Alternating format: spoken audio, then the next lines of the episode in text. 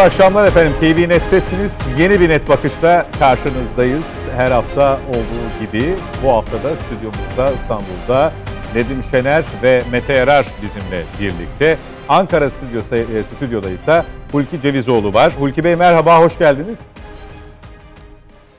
Selamlar, iyi akşamlar, iyi yayınlar herkese. Teşekkür ediyoruz. Mete Yarar siz de hoş geldiniz. Çok teşekkürler. Nedim Şener, merhaba. merhaba evet, İsveç'te ırkçı vekilin Kur'an-ı Kerim'e düzenlediği saldırıya sadece Türkiye'den değil dünyanın birçok noktasından tepki geldi. Eylem Batı içindeki İslam düşmanlığını sergileme metodu mu sorusunu akla getirdi. Bu konuyla başlayacağız net bakışa bu akşam ve yankılarıyla tabii ki. Siyasetin sıcak başlığı ise seçim tarihi. Cumhurbaşkanı Erdoğan bu akşamki kabine toplantısının ardından bir kez daha 14 Mayıs'a işaret etti ve ekledi. Mecliste bu yönde çoğunluk sağlanamazsa seçim tarihini belirleme, seçim tarihi kararına yönelik bir çoğunluk sağlanamazsa yetkimi kullanırım dedi. Yani fesih yetkisine işaret etti. Muhalefet cephesinde ise tam seçim tarihi tartışılacaktı ki İstanbul Büyükşehir Belediye Başkanı Ekrem İmamoğlu'nun yurt gezileri kafaları bir kez daha karıştırdı. Altılı Masa'da da 30 Ocak toplantısına yönelik hazırlıkların başladığını söyleyebiliriz. Evet. Serhat Bey yurt gezisi derken Atina ziyaretinden mi bahsediyorsunuz? Onu... İmamoğlu Atina'daymış galiba. Evet o araya demek ki araya bir, bir dış yani. bir iç şeklinde mi evet, devam peki. edecek? Ee, bilemedim. Mete Yarar e, İsveç'teki saldırı neden Türkiye Büyükelçiliği özellikle e, bir önceki hafta konuştuğumuz ve aslında ondan 2-3 gün önce gerçekleşen e, saldırı, eylem e, ve aradan bir hafta 10 gün geçmeden İslam'ın kutsalına, kutsal kitabına yönelik bir saldırı ve Türkiye Büyükelçiliği'nin önünde e, polisin de neredeyse izniyle hatta bir açıdan bakıldığında da sanki desteğiyle. Şöyle söyleyeyim. E, hani geçmişte de çok şey konuşuruz. İnsanların DNA'sından bahsederiz ya. Hani DNA'larla burunlar, kulaklar, boylar falan böyle geçiyor ama bir de e, tarihin bir transferi var. Tarihi transferleri de atlarsanız, atlarsanız e, çok anlamazsınız. Avrupa'da Müslüman deyince ilk kim, kim aklına gelir? Herhalde e, Suudiler gelmiyor değil mi aklına? İlk Müslüman deyince kim aklına gelir Avrupa için? Türkler gelir. Hatta e, Türk demek Müslüman demektir şey için. Hani Sırpları Sırpların bir müddet dönemde Boşnakları aşağılamak için kullandıkları Bazen deyim neydi? Müslüman Türkler beraber söylenir. Tabii tabii. Türkler diye. Yani direkt e, başka bir şey gelmiyor, akıllarına gelmiyor. E, ve e, bu nedenle de saldırının potansiyeli geçmişten beri de hep aynıdır. Yani e, o genler üzerine gelen bir transfer var, tarihi transfer var ve bu tarihi transfer devam ediyor. bir de bunun üstüne son dönemde İsveç'in e, NATO'ya girmesiyle ilgili Türkiye'nin blokajları da birleştiğinde bir ırkçı bir kişinin e, bütün herkesi ayağa kaldıracak hamlesi ne olabilir? Şöyle söyleyeyim. Bu eylemi yapması için bir büyükelçi önüne gitmesi gerek, gerekli miydi? Yok. Bu eylemi yapması için herkes, herhangi bir izin alması gerekiyor muydu? Yok. Değil mi? Yani öyle bir şey var mı? Adam özellikle e, Türk Büyükelçinin önüne gitme nedeni bu. Yani e, eylemlerin her birini aynı potada birleştirmeye çalışıyor. Ve zıplatmayı da hepimizin o bütün e, kafasındaki e, travmaları veya öfkeleri de birleştirmeye çalışıyor. Irkçıların en çok yaptığı şey budur zaten. İçine bir yerden başka bir sos alır, başka bir yerden bir sos alır. O bütün sosları karıştırır ve ortaya çıkartacağı e, menü çok zehirli bir menü olur. İçinde Kur'an-ı Kerim var. İçinde Türkiye Büyükelçiliği var. İçinde Türkler var. Başka ve içinde başka, ay, içinde başka bir şey daha var. düşünür. Veya içinde şöyle başka bir şey daha var polis koruması altında yakmak var. Başka bir şey daha var. İnsanın hani e, insanı öfkelendiren şeylerden bir tanesi bu. Ve bunu düşünce özgürlüğü adına. Şimdi ben burada bir duracağım. Şöyle bir duracağım. Seninle yukarıda sohbet ederken bir deyim söylemiştim. Biz bütün dinlere çok saygılıyız. Niye? Çünkü biz bizden önce gelen dinlerin peygamberlerine de saygılıyız. Öyle değil mi? Saygılı değil sadece iman etmiş Hayır, iman etmek anlamda tabii, saygılıyız tabii, diyorum. Tabii, yani tabii. bizim bizim e, şeyimizde, Kur'an-ı Kerim'imizde ve diğerlerin emirlerimizde diğerlerin peygamberlerine de saygı var. Ve bu saygı imanımızın gereği. Şimdi o yüzden biz biz onların yaptıklarını çok anlamıyoruz. Anlamlandıramıyoruz. Yani ne yapıyorlar falan demiyoruz. Ama mesela şöyle basit bir soru soracağım. Mesela e, Mel Gibson hatırlıyor musunuz? Mel Gibson bir film çekti. Hazreti İsa'nın ölümüyle ilgili, çarmıha gelişiyle ilgili bir film çekti. Ve orada e, tarihi süreçlerin içerisindeki e, o dönemde orada yaşayan başka bir dine mensup olanların bunun içerisindeki rolünü biraz daha öne çıkarttı. Mel Gibson'a ne yaptılar? Linç. Linç'i bırak. Adamın şeyini bitirdiler. Hani kariyerini bitirdiler. Kariyerini bitirdiler. Kariyerini bitirdiler. Hiç kimse şunu söyledi mi? Arkadaşlar bu bir film. bu bir gerçek değil. Bu bir film. Bak bu film. Gerçek de değil. Bir kurgu. Hani hoşgörü, hani sanat, hani böyle şeyler hiç affettiler mi? Affetmediler. Mesela aynısını Türkiye'de mesela yanlışlıkla e, bir dine bir kelime kullandılar ve Türkiye'de o dini temsil eden bir gazetenin e, şeyi, muhabiri veya işte ne diyeyim gazetecisi cevap verdi. Anında herkes özür diledi. Çok özür dileriz. Dine bir saygısızlık yaptık falan diye. ama Türkiye'de de aynı şeyler olmuyor ama. Mesela Türkiye'de de İslam dinine ağır hakaretler yaşanırken hiç kimse özür gere dileme gereği hissediyor mu? Hiç hissediyor mu? Hiç kimse hissetmiyor. Yani bırak burayı. Yani bırak İsviçre'yi. Burada da aynı şeyleri yaşıyoruz. Şimdi soru oydu. Mesela başka bir dine mensup olan bir Hristiyan mesela bir Tevrat yakabilir mi şeyde? Mesela İsrail Büyükelçinin önüne gidip Tevrat yaksa polis koruması altında. Mesela İsveç buna müsaade eder mi? Göz yumar mı? Eder mi? İlk yapılacak olan şeylerden bir tanesidir. Bu hareketi ne olarak algılar herkes? Ne de olarak algılar? Avrupa normlarına göre bu bir nedir derler?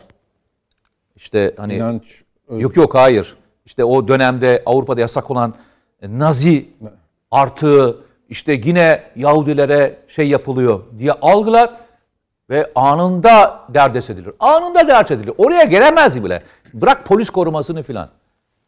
Ya işin büyük bir kısmı bu zaten.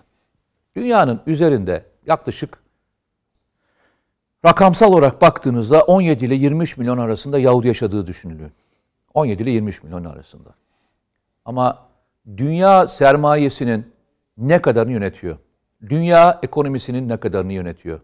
Dünyadaki e, gazete, televizyonların ne kadarına sahipler? Ve dünyada bir buçuk milyarın üzerinde Müslüman var değil mi? Ve bir buçuk milyarın milyar Müslümanın bu olay karşısında sessizliği. Sessizliği. Hikaye şurada başlıyor. Arkadaşlar hani yine aynı yere geleceğim. Yakana kızıyorum, yakanı lanetliyorum. Yakanı hani Kur'an'daki ayetlerle hatırlatarak lanetliyorum. Ama şöyle bir şey var. Ya arkadaşlar biz niye bu haldeyiz sorusunu da sormadan geçemiyorum ya. Biz yani, her seferinde aslında bu tür eylemler gündeme geliyor. Yine Müslümanların sesli, sessizliğinden, İslam dünyasının sessizliğinden dem vuruyoruz. Ee, Türkiye olarak aslında daha iyi bir noktadayız. Böyle bir dünyanın varlığı ya da bu varlığını ispata yönelik bir eylemini ben çok yakın bir zamanda hiç görmedim. Yani bu tip e, saldırılar olsun ya da olmasın. Hı hı. Ee, ama galiba yani yıllardır hatta e, Hulki Bey bu anlamda e, daha iyi gözlemci görüşlerini paylaşırken aktaracaktır. E, böyle bir dünya var mı yok mu? Bu dünya tam olarak neresi? İslam dünyası birleşmeli ve tepki göstermeli diyoruz ya. Mesela bu, bu dünya neresi tam olarak? Var mı sence böyle? E, var tabii ki. Nerede burası? Burada. Önce burada başlıyor. Sonra burada başlıyor. Ama sonra tamam, sonra harekete daha soyut geçiyorsun. bir şey eyleme geçiyorsun. Ya anladım ama Yani herkesin bak e, bireylerin hareket geçme harekete geçmediği hiçbir yerde bak bireylerin harekete geçmediği hiçbir yerde e, toplumlar harekete geçemez zaten. Toplumsal e, olayın bireylerle başladığını atlıyorsun. Bak orada atlıyorsun. Oraya senin için söylemiyorum. Atlıyoruz bayağı daha doğrusu. Daha doğru tabir atlıyoruz. Bak bir tabir var ben çok severim. Hani diyor ya hani Musa'nın yanında olmak yetmez. Aynı zamanda Firavun'a da karşı olacaksın kardeşim. Yani Musa'nın o yanında olmak yetmiyor. Firavun'a karşı koyacaksın. Şimdi bu hikayenin içerisinde lanetliyoruz. Diyoruz ki kardeşim lanetliyoruz. Bu Musa'nın yanında olmak tabirinin bir kısmını gerçekleştirdin. Kur'an'ı ve İslam'ı korumak anlamında. Firavun'la mücadelen nerede? Firavun'la mücadelen nerede demokratik anlamda? Bununla mücadele etmekle ilgili yalnızca dünyada e, işte ne diyeyim 85 milyon Türkiye'nin de işte bir kısmı hani farklı farklı dini olmayan başka şeyler de olabilir. Hadi diyelim bunu 75 milyon diyorum. 75 milyon Müslümana mı düştü? 1,5 milyar Müslümanla 75 milyon Müslümana mı düştü? İsveç bundan hiç etkilenmeyecek kadar rahat mı? İsveç hiç kimseyle irtibat yok mu? İsveç'in hiç kimseyle bir ticareti yok mu? Çoğunlukla İslam dünyası zaten net alıcı pozisyonunda. Alıcı pozisyonunda. Satıcı pozisyonda değil. Zaten alıyoruz yani. Gidersin hangi ülkelere gidersen git. Avrupa'dan gelen malı alıyor. Bir ket kuyruk yani şöyle bir ket vur ya. Bir ket vur. 10 dakikalık bir ket vur. 10 dakikalık bir ket vur ya. Peki. Vurabilir misin? Vurabilir misin? çok imkan dahilinde. Yani Musa'nın yanında olmak yetmez. Hep söylüyorum. Firavun'a da karşı mısın kardeşim? Değilsen Musa'yı da koruyamazsın. bir yere kadar koruyabiliriz ya da. E, o kadar. Hulki Bey, e, bunu bir senaryo olarak düşündüğümüzde ilkinde siyasi bir saldırıda bulunalım. E, bir protesto gösterisi adı altında işte Türkiye Cumhurbaşkanı'nı e, sallandıran bir kukla, temsili bir şey koyalım. Mesajımızı böyle verelim. İkincisinde en hassas noktayla devam edelim. E, üçüncüsüne, dördüncüsüne duruma göre bakarız. Böyle bir şey var mı? Böyle mi tasarlandı? Ee, yoksa ikisi birbirinden bağımsız mı?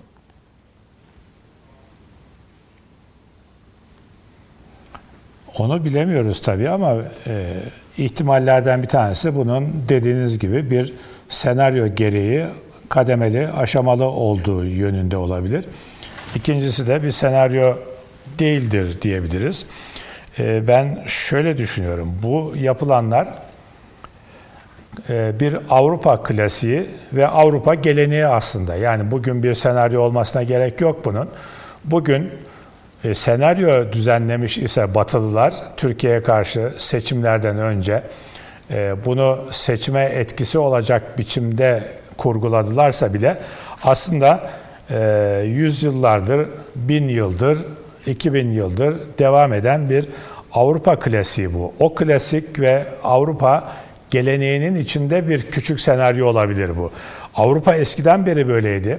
Şimdi günümüzde de işte son 100 yıl içinde diyelim bir Avrupa'nın birlik yapısı var. Buna Avrupa Birliği diyoruz. Avrupa Birliği'nin kültürel değerleri vardı. Şimdi bu gördüklerimiz mi Avrupa'nın kültürünü gösteriyor? Avrupa kültürünün e, pratikteki simgeleri bunlar mıdır? Şunları hatırlayalım. Danimarka'da daha önce Hz. Muhammed'e hakaret edilen, hakaret içeren Karikatür. karikatürler çizildi. Paris'te yapıldı aynısı. Değil mi? Yani sadece bu İsveç'te yapılmıyor. Bir Avrupa klasik yöntemi bu. Ee, bir gelenek haline gelmiş. Yani e, işte Mete Bey'in ifadelerinde hani DNA'dan söz etti. Batı'nın kültürel DNA'sı bu. Yani kültürden kültüre, babadan oğula, nesilden nesile geçiyor. Kültürel bir cehalet ve kültürel bir hınç bu. Batı hıncı bu. E, daha önceki başka siyasi konularda da e, e, değerlendirmeler yaparken farklı bir şekilde dile getirmiştik. Bu Batı'nın Haçlı Seferi. Bunu daha önce şöyle ifade ettim yakın bir zamanda ya burada ifade ettim veya hem burada hem CNN'de ifade ettim. Önümüzdeki günlerde Batı'nın kültürel haçlı seferleri başlayacaktır demiştim yoğun bir şekilde. E başladı. Evet, de Benzer olaylar sık sık görülüyor. Evet, burada da söyledik. Yani kültürel haçlı seferi. Yani batıda kültürel bir cehalet var desek değil, bilinçli olarak yapılıyor. Ama bu haçlı seferlere ata binip, kılıç kuşanıp, kalkanla yapılan eski e, askeri seferler e şimdi kültürel yolla artık modern dünyada bu şekilde yapılıyor. Ha eski silahlı saldırılar duruyor mu? Durmuyor. İşte e, emperyalizmin dünyada uygun gördüğü, münasip gördüğü yerlere askeri çıkarmalar, işgaller yaptığına da tanık oluyoruz. O şekilde de Haçlı seferleri devam ediyor. Kültürel biçimde de. Şimdi birkaç şey söylemek istiyorum tabii bu konuda. Türkiye bu eylem İslamiyet'in kutsal kitabı Kur'an-ı Kerim'in yakılması eylemi Türkiye Büyükelçiliği'nin önünde yapıldığı için mi bu kadar tepki gösteriyor? Merak ettiğim bir konu bu. Onun üzerinden birlikte gidersek iyi olur. Yoksa dünyadaki İslamiyet'in temsilcisi yalnızca Türkiye mi? Öyle mi düşünüyoruz biz? Mesela açarken programı dediniz ki dünyadan da tepkiler var. Mesela ben atladım mı acaba? Nereden? Hangi İslam ülkelerinden nasıl tepkiler var? Hafızamızda veya önünüzde not var mı? Mesela Suudi Arabistan bir tepki gösterdi mi? Veya ne bileyim diğer İslam ülkeleri var mı öyle bir tepki? Aslında oradaki kastım e, çok e, İslam'a mensup ülkeler ya da temsilciler değil, e, Batı'nın farklı ülkelerinden aydınlardan. Evet, aydınlardan din ve vicdan ha. özgürlüğüne aykırıdır. Anladım. İnanca saygı saygısızlıktır e, yorumlarını gördüğüm için Peki. böyle bir dünya ifadesini kullandım tamam. ama Peki, İslam, önemli İslam, e, İslam ülkelerinden bir tepki var mı? E, gözle görülür hiçbir İslam şey. ülkelerinden ben bir tepki var mı? Niye yok? Mesela Danimarka'da ve Paris'te Hz. Muhammed'e hakaret içeren karikatürler çizildiği zaman olmuş muydu tepki? Çok yüksek değildi evet. Yok. Olmuştu Olmadı. ama çok yüksek. Yani. Türkiye'de Hele sözünü Türkiye'nin, ettiğiniz Türkiye'nin ülkelerden yani İslam yoktu. eşittir e, bu ülkedir dediğiniz temsil anlamında o ülkelerin hiç sesi çıkmamış. Niye acaba? Yani niye çıkmıyor? Bunlar Batı'nın İslam ülkesi adı altında anayasalarında bile İslam yazmasına karşın Batı'nın birer sömürgesi mi, çağdaş sömürgesi mi oldu bunlar? Veya Batı ile ticari ilişkileri zarar görmesin diye İslamiyet'i e, göz ardı ediyor bu adı İslam olan ülkeler? Değil mi? Bir Yunan İslam Cumhuriyeti var. İran, Irak mesela. Suudi böyle cılız, cılız birkaç e, ha Suudi Arabistan'dan da varmış. E, ne demişler? Kınamışlar, tepki göstermişler. Sayım ülkeleri İran, Irak, Suudi Arabistan, Katar, Mısır. Devlet başkanları mı? Pakistan da var. Evet. Zannetmem. Ee, bazıları Dışişleri Bakanlığı yani düzeyinde. Bizde devlet başkan. Evet. Ha. Dost, dostlar alışverişte görsün diye cılız cılız bir şeyler söylemişler. Ama bizde devlet başkanı düzeyinde yoğun tepki var. Dışişleri Bakanlığı nezdinde düzeyinde yoğun tepki var. Türkiye'de medya düzeyinde yoğun bir tepki var. Ve Türkiye'de halk kitleleri, e, halk e, toplum tarafından büyük bir tepki var. Yani bu benzer tepkiler bu İslam kendilerine Müslümanız diyen bu ülkelerde yok maalesef. Niye? Kur'an-ı Kerim İslamiyet'in ortak kutsal kitabı değil mi? Sadece bizim kitabımız mı? Yani bu Türkiye'ye niye e, Türkiye niye bu kadar çok üzerine alınıyor? Bunu düşünmemiz lazım.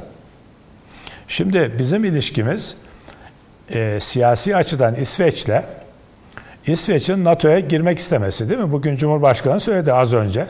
Bu şekilde giremezler. Onay vermeyiz dedi. Değil mi? Az önce yaptığı açıklamada Cumhurbaşkanı. Şimdi bu açıdan Türkiye'yi daha çok ilgilendiriyor. Peki İsveç devleti e, bu tür eylemlere nasıl göz yumuyor? Göz yumuyor kelimesi çok doğru kullanılan bir kelime. O e, sözde demok, e, demokratik gösteri dedikleri hakaret eyleminde polisler seyrediyor. Yani göz yumuyor.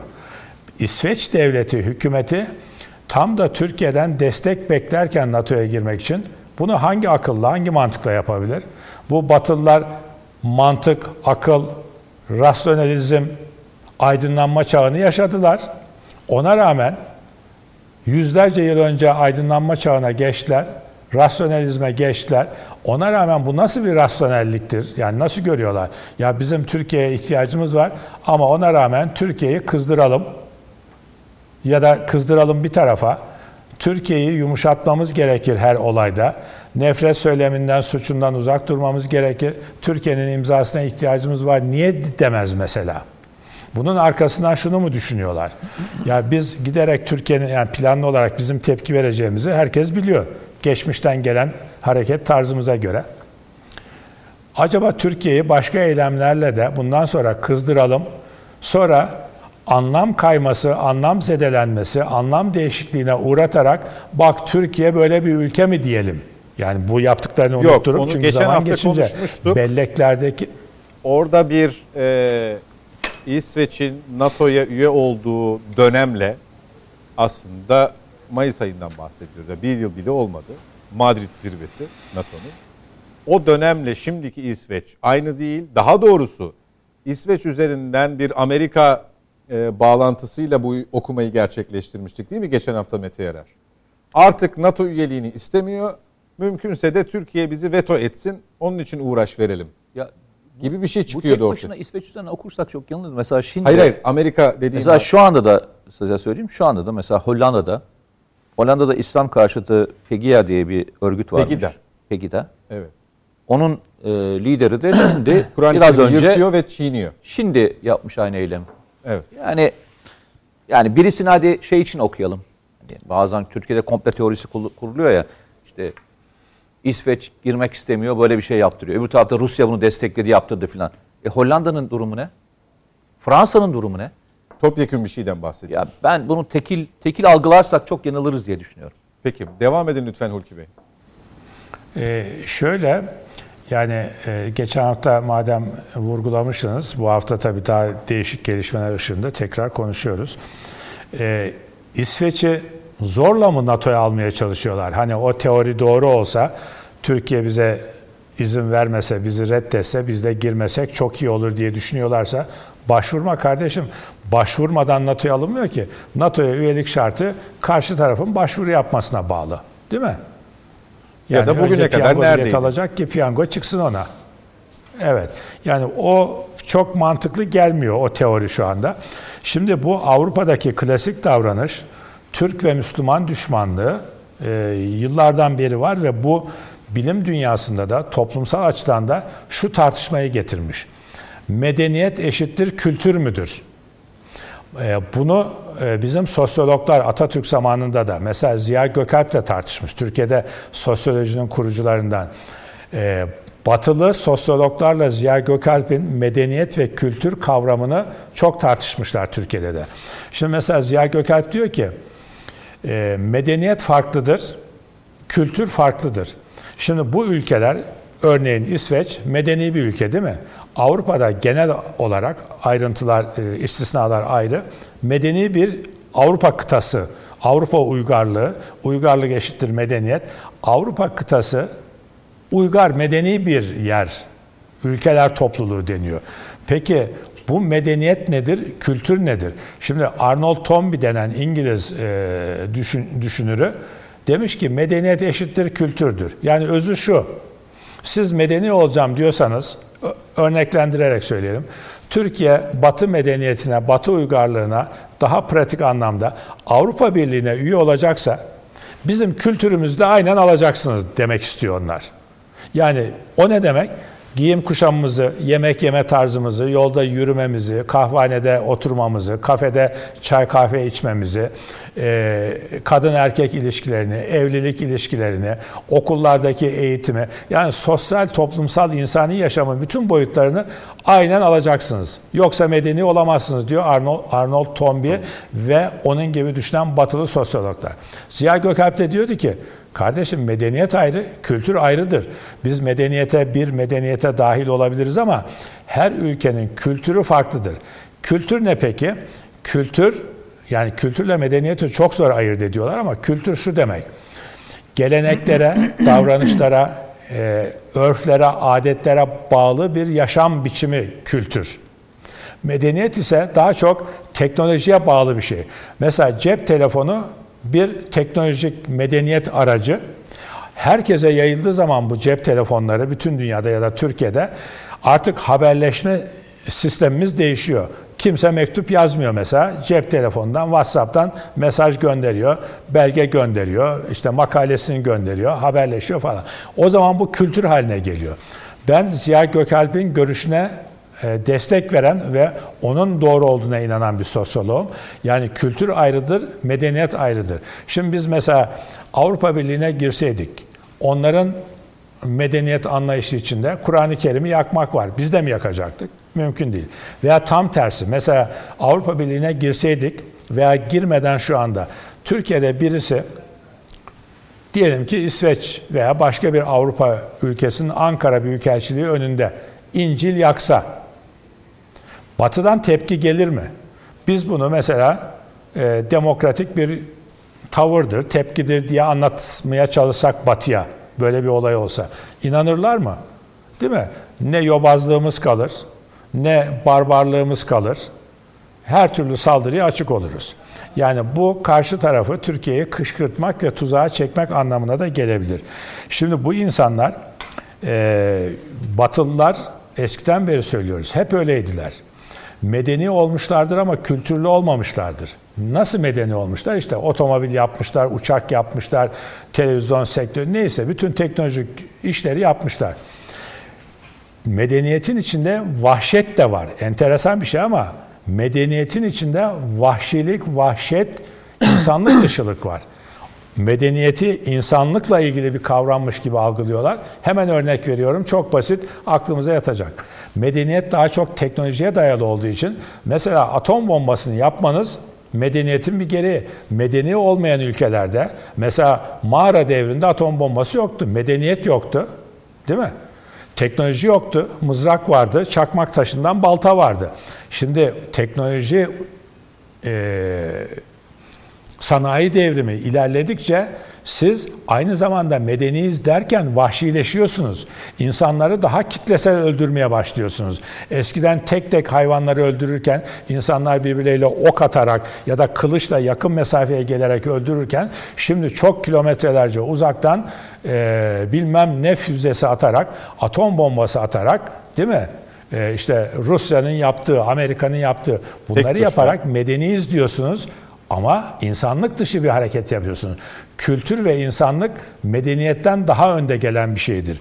Bir de şunu söyleyeyim. E, bunun adına bizim Türkiye'de güçlü bir şekilde yani başka ülkeler, İslam ülkeleri tepki gösterdi, göstermedi, niye tepki göstermedi ayrı bir şey. Bunun bir kültürel ırkçılık olduğunda çok ciddi biçimde vurgulamamız gerekiyor. Bunu kim yapacak? Büyükelçilerimiz oturmayacak yan gelip yatmayacak. Hep söylüyorum. Büyükelçiler çalışacak, yoğun çalışacak. Elemanları yetmiyorsa buradan Ankara'dan onlara takviye gidecek. Büyükelçilikte 50 kişi varsa gerekiyorsa 100 kişi olacak. Çalışacak. Büyükelçiliğin basın ateşeleri, halkla ilişkiler birimleri çalışacak. Efendim biz ne dersek diyelim onlar vazgeçmiyor düşüncesi teslimiyet düşüncesidir. Asla böyle bir düşünceye kapılmamamız gerekiyor. Ee, kültürel ırkçılığın batıda yaygın olduğunu söylememiz gerek. Bunu biz batıda e, yabancı şirketlerde çalışan Türklerin üzerinde de görüyoruz. Uygulandığını görüyoruz. Şirketlerde mesleki, profesyonel alanlarda bile bu ırkçılık e, inanılmaz biçimde var. Bu mobbing şeklinde oluyor Türk çalışanlarına, ırkçılık şeklinde oluyor, ekonomik olarak engelleme ve mesleki profesyonel engelleme biçiminde oluyor. Sadece sokağa çıkıp işte Kur'an-ı Kerim'e hakaret etmek, onu yakmak biçiminde değil. Her türlü her yere sızmış vaziyette var. Ama lafa geldiği zaman bağlıyorum.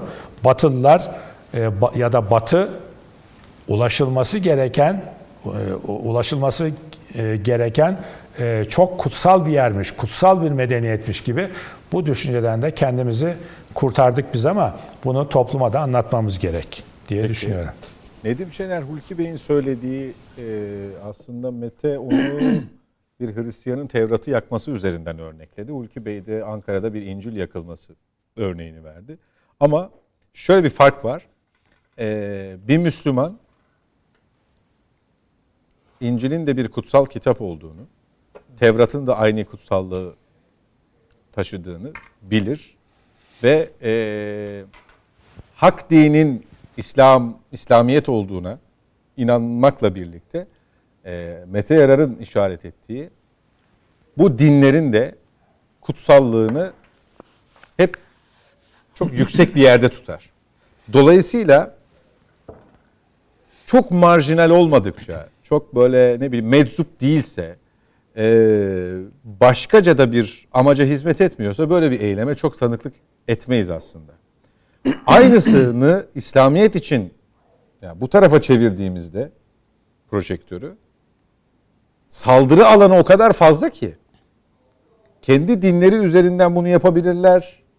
E, dini kaygılarla bunu yapabilirler. Hulki Bey'in altını çizdiği e, kültürel ırkçılık zaten epeydir konuştuğumuz bir şey. Bu lokomotif belki de. E, onlarda böyle bir kaygı hiç yok. Dolayısıyla e, sizin gösterdiğiniz tepki ya da işte buna bunu kınadınız. Çok sert şekilde tepki gösterdiniz. Siyasi bir takım yaptırımlar ortaya koydunuz. NATO üyeliğine hayır dediniz. Mukabele ettiğinizi düşünün. Ne yapalım yani biz de gidip şimdi inciri bir yerde yakalım. Böyle bir şey yapmayacağını çok iyi biliyorlar bence. Farkındalar yani. Şimdi e, söylenenler doğru. Batı'nın içinde bir e, Müslüman e, ve özellikle Türk korkusu çok köklü. Eskiden beri e, hani Viyana'ya gidişiyle beraber e, o Türk korkusu oralara kadar sirayet etti. Aslında Viyana'dan çok ötesi ya. İspanya kıyıları, İtalya kıyıları. O, bir önceki onu halledebilmişler kendi kafalarına. Arap e, medeniyeti olduğu için onu çok daha Hayır, erken bizim Barbaros'la beraber yani o Türk korkusu yalnızca Viyana önlerinde kalmıyor. Hayır. İspanya, Fransa, İtalya şimdi, oralarda o, her tarafta var. Şimdi e, özellikle Endülüs bölgesinde çok daha eski ve onu halledebiliyorlar. Ama Osmanlı'nın gelişi yüzyıllar sürüyor ve Osmanlı Avrupa'yı yani Viyana'ya kadar gidiyor ve orayı uzun yıllar da yönetiyor. Hala bugün e, şeye kadar gidin. E, neredeyse hani o sınıra kadar gidin. Hala eserleri görürsünüz. Onlar yok ede ede bitiremediler. O medeniyet Osmanlı medeniyetinden kalan eserler. O kaygı hala içlerinde var. Yani işte Mozart'a bile Türk Marşı diye o Mehter Marşı'ndan gelen, o marşı e, armonisinden gelen müziği yazdıracak kadar o kaygı içlerindedir. Yani onu onu unutmamak üzerine yazılmış bir eser. Şimdi bu olayı evet görünürde böyle anlatıyor. Şimdi bu olaya her ne kadar iki konuşmacı da komplo teorisi dese de ben geçen hafta bir e, çerçeve ya? çizmiştim. Ben komplo teorisi demedim ya. Yok, iki konuşmacıdan kastın iki, Mete e, Bey ve Hulki Bey şey. Niye böyle Şimdi protokole çok proto şey hissettirdin? İki konuşmacı dediğin kim peki? İşte siz ve Hulki, Hulki, Bey, Hulki Bey ve siz. E, her Ama hiç komplo teorisi demedim ben ya. Ağzını ben de demedim. Hiç demedim. Şeye, e, ben de bu, demedim. Bu Rusya'nın, şey, özür dilerim, İsveç'in e, NATO üyesi olmamak üzere istemiyor. Hiç öyle bir şey demedim. Ben ben buna katılmıyorum dedim. Böyle bir şey değil dedim. Başka ben böyle söyleniyor dedim. Ben işte ben buna katılmıyorum. Hatta Rusya parmağı var diyorlar falan filan dedin. Ben hatta Hollanda örneğinde de kesin dinlemiyordum. Başka yo, yo, kanala bağlanmış olabilir mi arada? Başka bir yere bağlandı mı? Bizim dinle. Hulki Bey siz, de, siz dediniz mi? Hayır Hulki Bey hiç söylemedi. Ağzından Demedim. bir de komple teorisi seninle ağzından o, çıktığı için. Ya bak nasıl çeviriyor yemin ediyorum. Ya, ya, ama ya, hayır. Ha. Şimdi Sayın Cevizoğlu'ndan ve senden iki Sayın... konuşmacı da hani sanki burada bir panel düzenliyoruz evet. da. Sayın hiç daha önce da aslında hiç daha önce program Şimdi yapmamışız. Onların da. o teolojik konuşmacıyı da lanetliyorum. o tarihsel tamam. iki tarihsel benden önce konuşan iki kişiyim. Şimdi ne ya? E, hem tarihsel hem sosyolojik hem teolojik e, açıklamalarına ben e, benim sizin te- komple teorisi diyeceğiniz pencereden yaklaşacağım. O da şu. Şimdi şu şu bir gerçek. Bakın Yaklaş bu adam Kur'an-ı Kerim'i yakan meczup Danimarkalı ama İsveç vatandaşı aynı zamanda ve Kur'an-ı Kerim'e eğer bir tepkisi varsa bunu ifade özgürlüğü adına yapacaksa kendi ülkesinde rahatlıkla herhangi bir yerde yapabilirdi. Veya İsveç'in herhangi bir yerinde de yapabilirdi. Madem ki içinde bu ifade özgürlüğünü kullanma aşkı var, bunu bastıramıyor. İsveç hükümeti de ona buna engel olmuyor demokrasi adına. O zaman bunu tamam kardeşim git istediğin yer İsveç senin olsun. istediğin yerde yap. Neden Türkiye Büyükelçiliği? Şimdi biraz daha geri gidelim. Geçen hafta ben şu... Niye böyle e, randevu mu alın, alınması gerekiyor? Efendim? Bir de randevu mu alınması gerekiyor? Nasıl? Nasıl yani? Yani adam randevu almış gibi gidiyor oraya. Yani ben Türkiye Büyükelçi önüne gidip yakacağım. Tabii, Randevu Ya alıyor adam yani. şimdi şöyle- Randevu alıyor, yani. Ha, adam. öyle yapıyor. Yani ben o eylemi yapacağım diyor. Polis de onun ko- kordona alıyor, korumaya alıyor. Yani bu şekilde bir randevu dediğin şey Ama. Büyükelçiliğin de haberi oluyor. Tabii, Bizim ya bildiriyor zaten. Polis ona polis de elçiliğe de Demek bildiriyor. istemiyor. Adam normalde diyor ki şeyde. Zaten gidip yapabilirdi. Hiç kimsenin haberi bile olmazdı diyor. Ama o zaman senin dediğine geliyor. Bak hocam. Kamuoyu oluşturamaz. Diyorum ki bak bak. Bir dakika dinleyin arkadaşlar. Amaç o zaten. Ben Sayın de zaten konuşmacı. komplo teorisi değil diyorum. Sayın konuşmacı. Konuşmacı bir saniye. Ben Evet. şunu söyleyeyim. Şimdi bakın. İsveç normalde bakın eee İsveçlilerin eğer büyük bir korkusu varsa bugünlerde Ruslardan korkmaları lazım. Putin'in maketlerini eee, ters ayaklarından asması veya Putin'i aşağılayacak eylemlerde bulunması gerekiyor değil mi? Bütün İsveç'in korkusu eğer buysa bir an önceden NATO üyesi olmak için çırpınması gerekiyor. Ama hiç öyle değil. Türkiye'nin bir şartı. Diyor ki terör örgütleri FETÖ PKK'ya işte mücadele edeceksiniz. e, Bize bu konuda destek olacaksınız. Peki ne yaptı bu arada? Normalde İsveç'te bu tür hani PKK'nın eylemleri e, sempatizan düzeyinde, yürüyüş düzeyinde olur. Ama bu denli kapsamlı eylemler NATO üyeliği tartışması başlayınca gündeme gelmeye başladı. Önce ne yaptılar? Ee, belediye binasına Öcalan'ın slaytını, şey, ışıklı resmini yapış, şey yaptılar, yansıttılar. Ardından yine orada hem de resmi makamların izin alarak sefer Cumhurbaşkanı Erdoğan'a hakaret eden bir kukla şeyi yaptılar. Bütün bunlara rağmen İsveç ve Türkiye arasında bu konuşma şeyler, müzakereler devam ediyor mutabakat çerçevesinde. Bir şeyler yapılabilir mi noktasında. Ama ne yapıyor? Türkiye bu konuya kendi üslubunca cevaplar veriyor, uyarılar yapıyor, bu konuda adımlar atılmasını istiyor. Buna e, şey e, eğilim gösteren siyasetçiler de var. Ama bir anda Türk kamuoyunu en irkiltecek eylem gerçek planlanıyor. Kim tarafından? Hem Danimarka hem İsveç vatandaşı olan ama Danimarkalı yaşayan bir siyasetçi tarafından. Niçin? Niçin? Yani diyorum ki böyle bir bir de şu var. Ee, Kur'an-ı Kerim'i yakmak böyle alçakça bir eylem bizim nezdimizde, bütün Müslümanların nezdinde. Peki İsveç ve Finlandiya arasındaki protokolde buna dair bir madde var mıydı? Yoktu. Değil mi? Ne vardı orada? PKK, FETÖ gibi örgütlere karşı ortak tutum alması isteniyordu. Peki Kur'an-ı Kerim'i yakmak ve bunu Türkiye Büyükelçiliği'nin önünde yapmak ne anlama geliyor?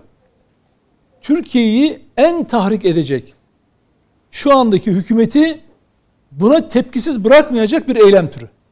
Tam bir istihbarat operasyonu. Yani hani bir takım akla evveller diyor ki efendim e, ya şunu söyleyebilen salaklar var bu ülkede. E, Ruslar bu adamı kullanmışlar. E, bu adam da gelip e, NATO'ya üye olmasın diye İsveç e, bu eylemi yapmış. Çünkü İsveç'in NATO'ya üye olmasını istemeyen Putin'miş. Ha o zaman bu eyleme izin veren emniyette, bu eylemi savunan başbakan, dışişleri bakanı da hepsi Rusçu. Yani İsveç'in tamamı Rusçu olmuş. Hiç ne kamuoyundan tepki var. Siyasetçiler koruyorlar. Hatta bu proto şey mutabakata aykırı olarak PKK'lılar er, Cumhurbaşkanı Erdoğan'a hakaret ediyor. Oradaki başsavcı da diyor ki bu yeterince hakaret değil diyerek soruşturma açmıyor. O zaman o da Rusların adamı. Yani İsveç zaten Ruslar tarafından ele geçirmiş oluyor o zaman. Buna inanan ve bunu yazan salak gazeteciler var bu ülkede. Bak salak gazeteciler var ya. Salak siyasetçiler var bunu bununla Öyle de ilgili. demeyelim de. Yok söyleyelim Evet, hocam evet. bak şöyle.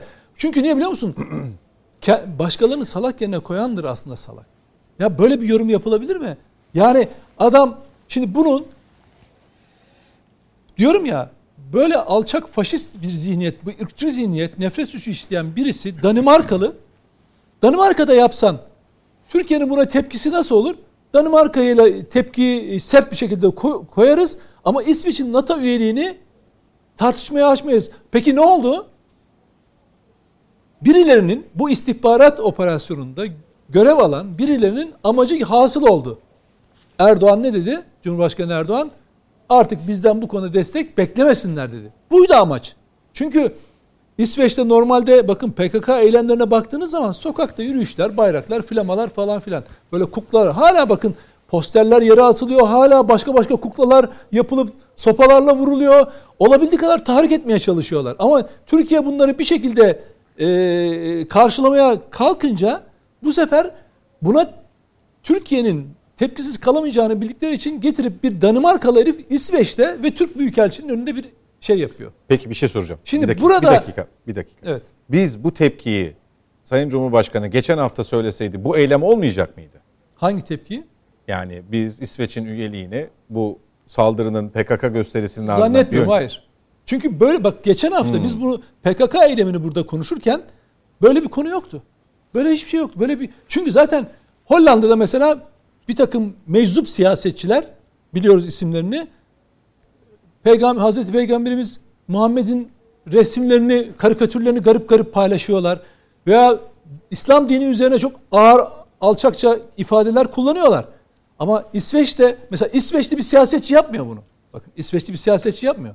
İsveç vatandaşı ama Danimarkalı bir siyasetçi yapıyor. Bunu kullanıyorlar anlatabiliyor muyum? Bak dolayısıyla eğer şimdi e, Türkiye'nin PK, PKK eylemleri, oradaki PKK eylemleri ya da provokasyonları Türkiye ile İsveç arasında belli bir noktaya götürülebilir. Niye? Çünkü Türkiye ne yaptı? Bir sonuç almaya çalıştı. E, suç duyurusunda bulundu. E, savcılık orada dedi ki işte bu yeterince hakaret değil. Ama Türkiye bu konuda baskısını yapıyordu. Bakın bu konuda baskısını yapıp belki bir takım e, sonuçlar da almak üzereydi. Ama ne yaptılar? Türkiye'nin İsveç'in NATO üyeliğini bloke edecek en büyük provokasyonu yaptılar. Çünkü burada artık O zaman İsveç de bunun dışında. Şimdi bakın şu hayır İsveç'in içinde İs, Hayır hayır İsveç'ten sonra e, açıklama geldi ya. E, İsveç makamlarından başbakan mı açıklama yaptı? Dedi ki biz, biz bunu kabul edilebilir Hayır, yo, yo, o şöyle o şöyle. Bu bir ifade özgürlüğüdür. Demokrasinin gereğidir. Bu, bu, bu görüşe biz katıldığımız anlamına gelmiyor.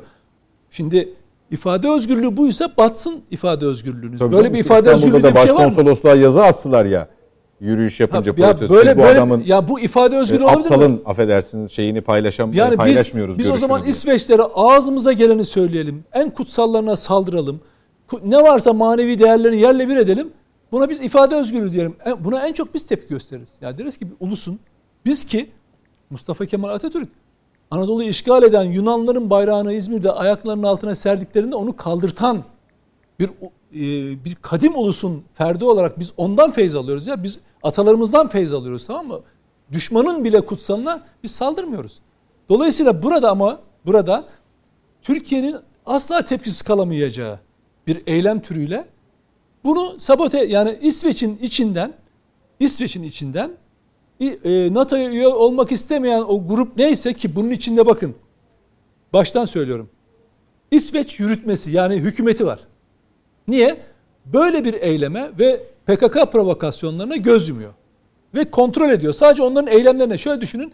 1983 yılında diyor biz PKK'yı terör örgütü ilan etmişiz Olof Palme tarafından. 86'da da PKK tarafından öldürülen başbakan. Güzel.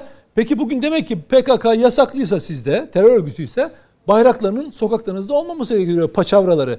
PKK paçavralarıyla YPG paçavraları beraber geziyorlar mı? Geziyorlar. Para topluyorlar mı? Topluyorlar. Europol bunu raporluyor mu? Raporluyor. E peki bunu yapıyorsun. E, e, PKK terör örgütünün her şeyine göz yumuyorsun. Ben bunu terör örgütü olarak ilan ettim diyorsun. Ama geliyor sokaklarında bu eylemi yapıyor. Sen de buna göz yumuyorsun. Yürütme. Bak İçişleri Bakanlığı, Emniyet, hükümetten bahsediyorum. Eylem yapılıyor. Bu pis saldırılar yapılıyor. Yargısı harekete geçiyor. Diyor ki Aa, bunlar diyor ifade özgürlüğüdür diyor. Biz bunlara diyor yeterince de diyor şey görmedik diyor. Hakaret görmedik diyor. Tamam. Yargı. Yargı işin içinde. Eylemler bitiyor. Tepkiler üzerine siyasetçiler, Dışişleri Bakanlığı, muhalefet partileri, başbakan peki bizde demokrasi böyle diyor. İfade özgürlüğünü her şekilde kullanabilir. Tamam biz ben buna katılmıyorum. Ben yapmam ama diyor. Yapana da bir şey demem diyor. Gördünüz mü? Yürütme, yargı, yasaması hepsi içinde. İsveç derin e, İsveç devleti bu provokasyonun içinde. İsveç devleti bu provokasyonun içinde. İsveç devleti aslında ne yapmak istiyor? Amerika Birleşik Devletleri'nin kendisini nasıl bir ateşe atacağını çok iyi biliyor. Çünkü ne dedik e, 2021 e, yılının Şubat ayında Trump, şey özür dilerim Biden, Amerika geri dönüyor. Transatlantik geri dönüyor. Artık diyor çok daha güçlü, geçmişi unutarak yeni bir şeye giriyoruz. Ne yaptılar? Ukrayna'ya NATO üyesi olma vaadiyle Ukrayna'yı paramparça ettiler. Hala silah göndererek daha da yıkımı arttırmaya çalışıyorlar. Peki kardeşim madem bu kadar sevdalısınız, bu insanları korumaya çalışıyorsunuz. Bu halde iken Zelenski bağırıp duruyor beni NATO üyesi yapsanız diyor. Onu niye yapmıyorsunuz? Türkiye'nin ona hiçbir şerhi yok. Türkiye'nin ona aksine katkısı olur. Desteği de olur. Desteği olur. Peki niye yapmıyorsunuz? Çünkü niye? Orası Rusya'yı yıpratmanın yani bir şey hastalıklı bir bölge. Orayı bir kanserli hücre gibi ora Rusya'nın içine doğru toparlayalım. E, şey çatışmayı sürdürecekleri aynı Afganistan'da olduğu gibi bir bölge. Peki bu yetti mi? Hayır. Bir türlü Rusya bir NATO ülkesine saldırmıyor. Çünkü NATO ülkelerinin Türkiye dahil Rusya'ya karşı cephe alması, bir savaş haline dönüştürmesi için ne yapması lazım? Bir şeye, e, nedene ihtiyaç var. İşte o neden İsveç. İsveç sınır komşu. Rusya da diyor ki NATO benim sınırlarıma gelirse müdahale ederim. Ukrayna öyle başlamadı mı? Öyle başladı. Daha Ukrayna NATO üyesi olmadan bu hale getirdi Rusya orayı. Peki. Şimdi İsveç NATO üyesi olursa sonuçların ne olacağını aynı Ukrayna gibi bir süre sonra ki bağlantısız bir ülke kaç yıldan beri bağlantısız bir ülke barış temsil ediyor sözde. Ee, burada eğer NATO üyesi olursa kendisinin de yıkımı olacağını görüyor, öngörebiliyor. O yüzden bunu engelleme Amerika'ya hayır diyemediğinden dolayı şimdi en kolayı ne biliyor musunuz? Bakın bir provokasyonun bir başka boyutu var. En kolayı şu. Amerika hayır diyemediği için Türkiye onun NATO üyeliğini engelleyen bir NATO üyesi ülke haline de gelmiş oldu. Bak şimdi böylece. Neye geldik? Amerikan Ulusal Güvenlik Danışmanı Bolton ne dedi? Türkiye artık bir NATO müttefiki gibi davranmıyor. İsveç konusunda, Finlandiya konusunda ayak sürüyor. Artık biz Türkiye'nin NATO üyeliğini de şey almalıyız, tartışmalıyız. Gördünüz evet. mü? Ne hangisi işte istihbarat operasyonu böyle yapılır. Peki Sayın Konuşmacı çok teşekkür ben, ediyorum. Ben diğer konuşmacılara dinlettiğiniz için ve size de izleyicilere ee, teşekkür ederim. Reklam vakti efendim araya gidiyoruz. Sonrasında beraberiz. Yeniden birlikteyiz efendim. Net Bakış'a devam ediyoruz. Mete Yarar, Hulki Cevizoğlu ve Nedim Şener'le birlikteyiz. Ee, İsveç'teki Kur'an-ı Kerim saldırısını, tepkileri, yankıları, tepkisizlikleri konuştuk ilk etapta. Hulki Bey bu bölüme dair eklemek istediğiniz bir şey var mı? Konu başlığı değiştireceğim. Benden önce konuşan e, bir konuşmacı arkadaşa teşekkürler. Evet. Teşekkür ediyor Hulki Bey size. Ben de ee, e, ben e, Ankara'daki konuşmacıyı tanıyorum Hulki Bey'i de. İstanbul'da konuşmacı hiç tanımıyorum. Bugün İlk tanı- bu, bugün bugün tanıyamıyoruz. Hayırdır gerçekten. Bugün tanıyamıyorum. Hayır yani, gerçekten bugün. Yani yayından önce ve yayın sırasında da sadece Hayır, çay konuşmaları, içtik. tavırları. Ee, yani benim tanıklık ettiğim süre boyunca çaya dediğim gibi sadece şahidim. Öncesinde bir şey var mı onu bilmiyorum Nedim Bey. Hayır ama şey çok güzel.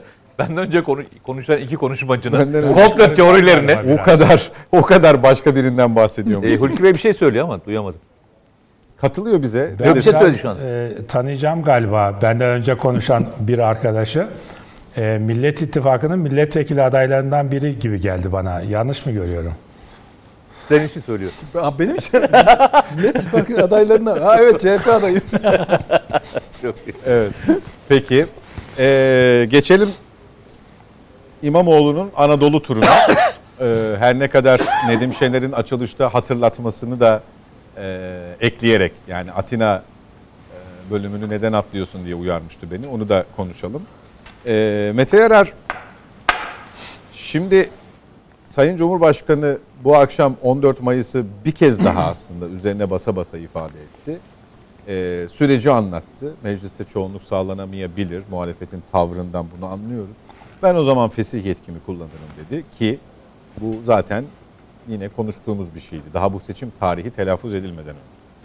Muhalefet de kendi içinde seçim tarihine yönelik bir artık e, somut Mayıs, 14 Mayıs gibi ifade kullanılınca bir tartışmaya başlayacaktı ki bunu kendi aralarında konuşacaktı ki müzakere edecekti ki yine biz Sayın İmamoğlu'nun bir seçim turuna bir e, kendisi öyle adlandırmıyor belki ama gittiği yerde bir seçim şarkısına tanıklık etmeye başladık.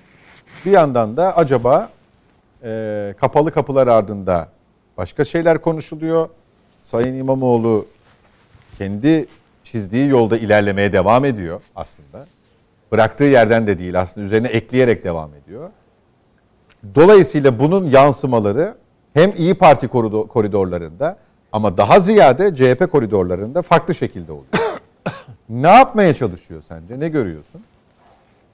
Ee, onun söylemini belki en iyi açıklayan, ben iyi açıklayacağım ama muhtemelen gene komplo teorisiyle suçlanacağım ama ben gene de öyle bir gideyim, öyle başlayayım. Tanımadığım kişi tarafından suçlanmadan önce e, şöyle söyleyeyim. Canan Kaftancıoğlu sanırım dün bir açıklama yaptı hatırlarsanız. Ne dedi? Bazı siyasetçiler dedi İstanbul seçiminin seçiminin kazanmayı kendi üzerlerine alıyorlar. İstanbul seçiminin kazanılmasını sağlayan tek kişi Sayın Kemal Kılıçdaroğlu'nun kendisidir dedi. Gözünüzden kaçmadı. Aslında öyle değil de demek istedi. Şimdi bu laf kime gitti? Herhalde Meral Akşener'e gitmedi. E, Sayın Erdoğan'a da gitmedi çünkü seçimi kaybetti. İstanbul seçimini AK Parti kaybettiğine göre. O zaman kime gitti bu laf? Direkt Ekrem İmamoğlu'nun kendisine. Yani artık şeyi gizlemiyorlar yani e, bir... Ekrem İmamoğlu mu Kılıçdaroğlu mu? Ben... E, direkt Ekrem İmamoğlu. Bazı siyasetçiler seçimin kazanılmasını kendi üzerlerine alıyorlar dedi. Ha evet. Kendi üzerlerine alıyorlar dedi. Bu ama e, Meral Akşener dedi ya bu e, şeyin projesiydi. E, Millet İttifakı ya Meral Akşener'in projesiydi. E, İmamoğlu'nun isminin dahi e, gündeme getirilmesi onun fikriydi diye. E, o öyle onu öyle söylemez o. bu Meral zaman zaman olabilir diyorsun. Yani beraber sanki. Ben yok yani, ben direkt Ekrem İmamoğlu'na söylenmiş bir laf olarak algılıyorum yani, bunu. Şaşmam ona. Çünkü evet. Ekrem İmamoğlu İstanbul seçimini kendisinin e, mücadelesiyle kazandığını hatta bununla ilgili kitap yazmıştı hatırlarsın. O zaman da bu kavga olmuştu. Evet, evet, o zaman da Canan Kaftancıoğlu çok karşı çıkmıştı hatırlarsın o kitabın çok, yazılmasından sonra. Kahramanın yolculuğu. Yani e, bu senin tek başına kazandığın değil bu bir ittifakın ve beraber evet. mücadele ederek e, kazandığımız bir şeydi. Çok konuşuldu. Hatta bu tartışma çok geçti. O yüzden söylüyorum. Yani Canan Kaftancıoğlu bu kelimeyi söylerse onun tek bir muhatabı vardır. O da Ekrem İmamoğlu'dur. Muhataplık anlamında söylüyorum.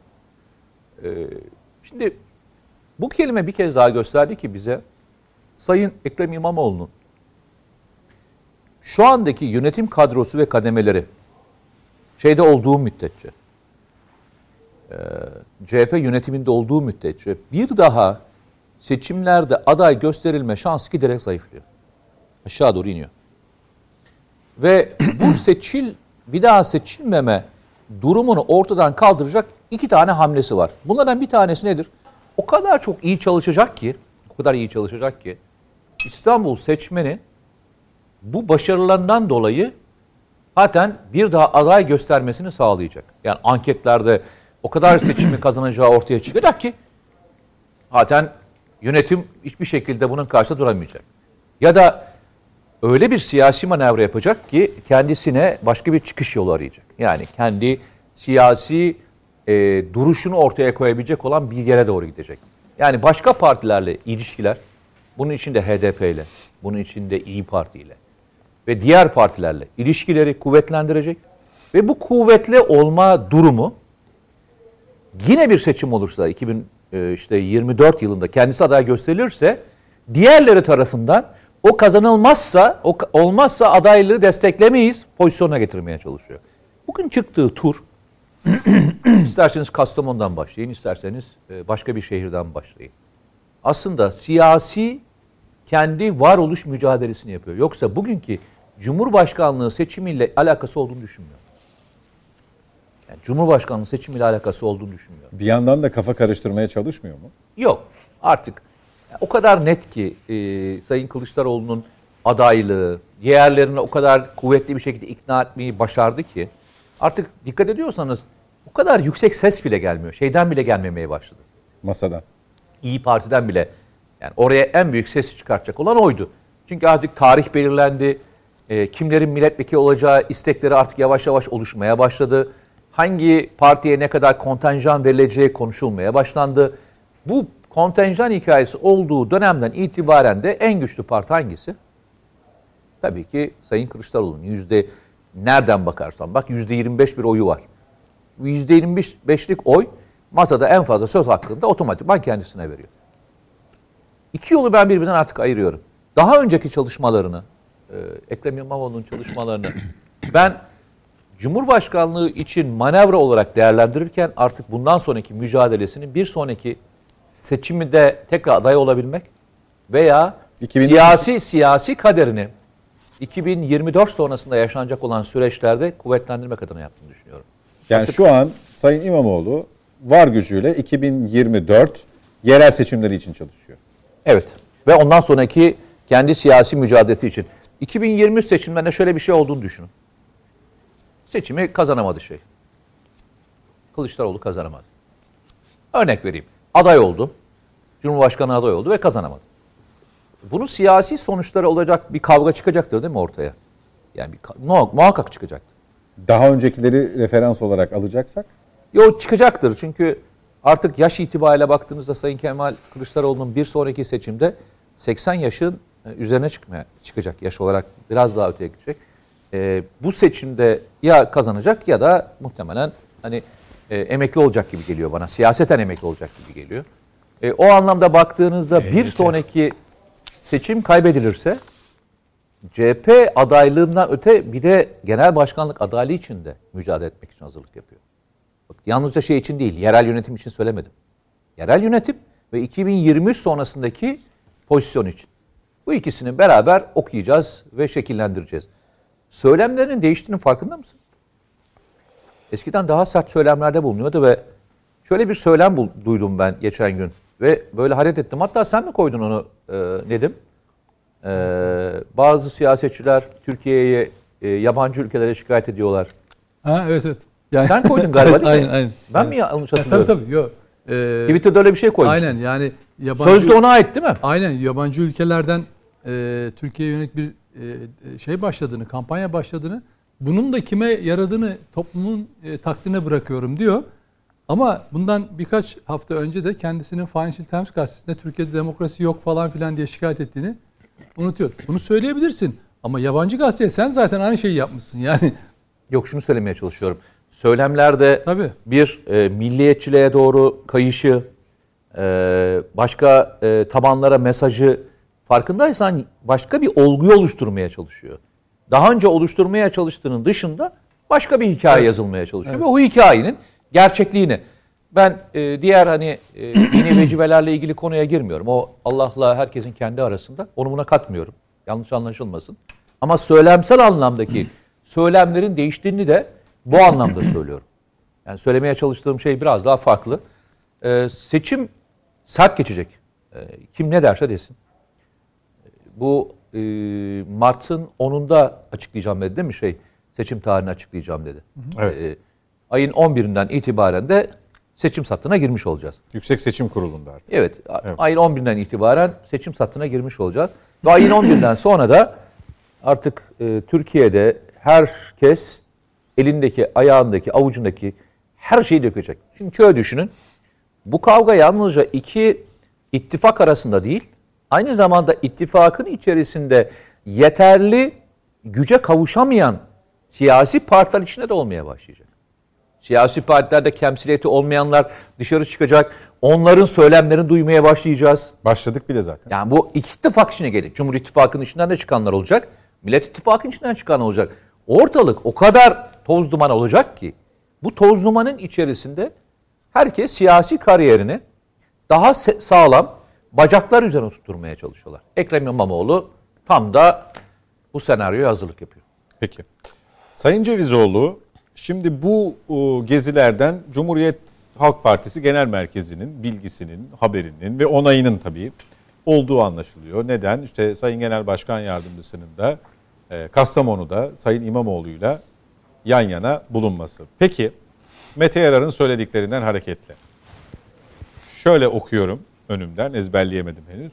İmamoğlu halkın yürekli sesi, eğilmez başı, gençlere örnek, çıktığı seferde hedef demokrasi, inançlıyız mutlak o gün gelecek, o gün gelecek. Bu 2024 İstanbul seçim şarkısı mı sizce? Eğilmez başın dağlar bulutlu efem gibi olmuş. Sesinizi alamadım bir daha lütfen. Eğilmez başın dağlar bulutlu efem türküsü var ya onun Türküsü, gibi olmuş evet, biraz. evet. Şimdi bu e, yerel seçim şarkısı mı? Onun ön hazırlığı?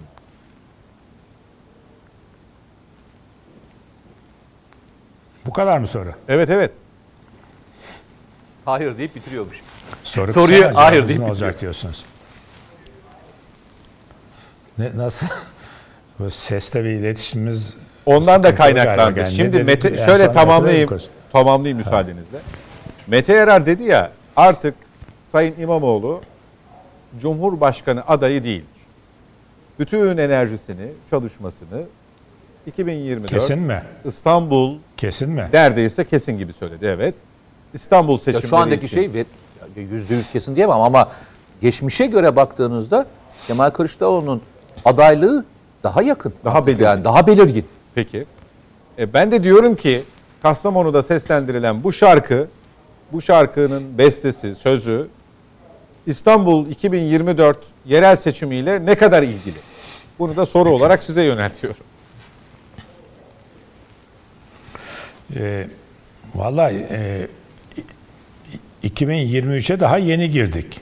2024'teki seçime bir buçuk yıl var. Değil mi? Evet. Ee, yaklaşık olarak.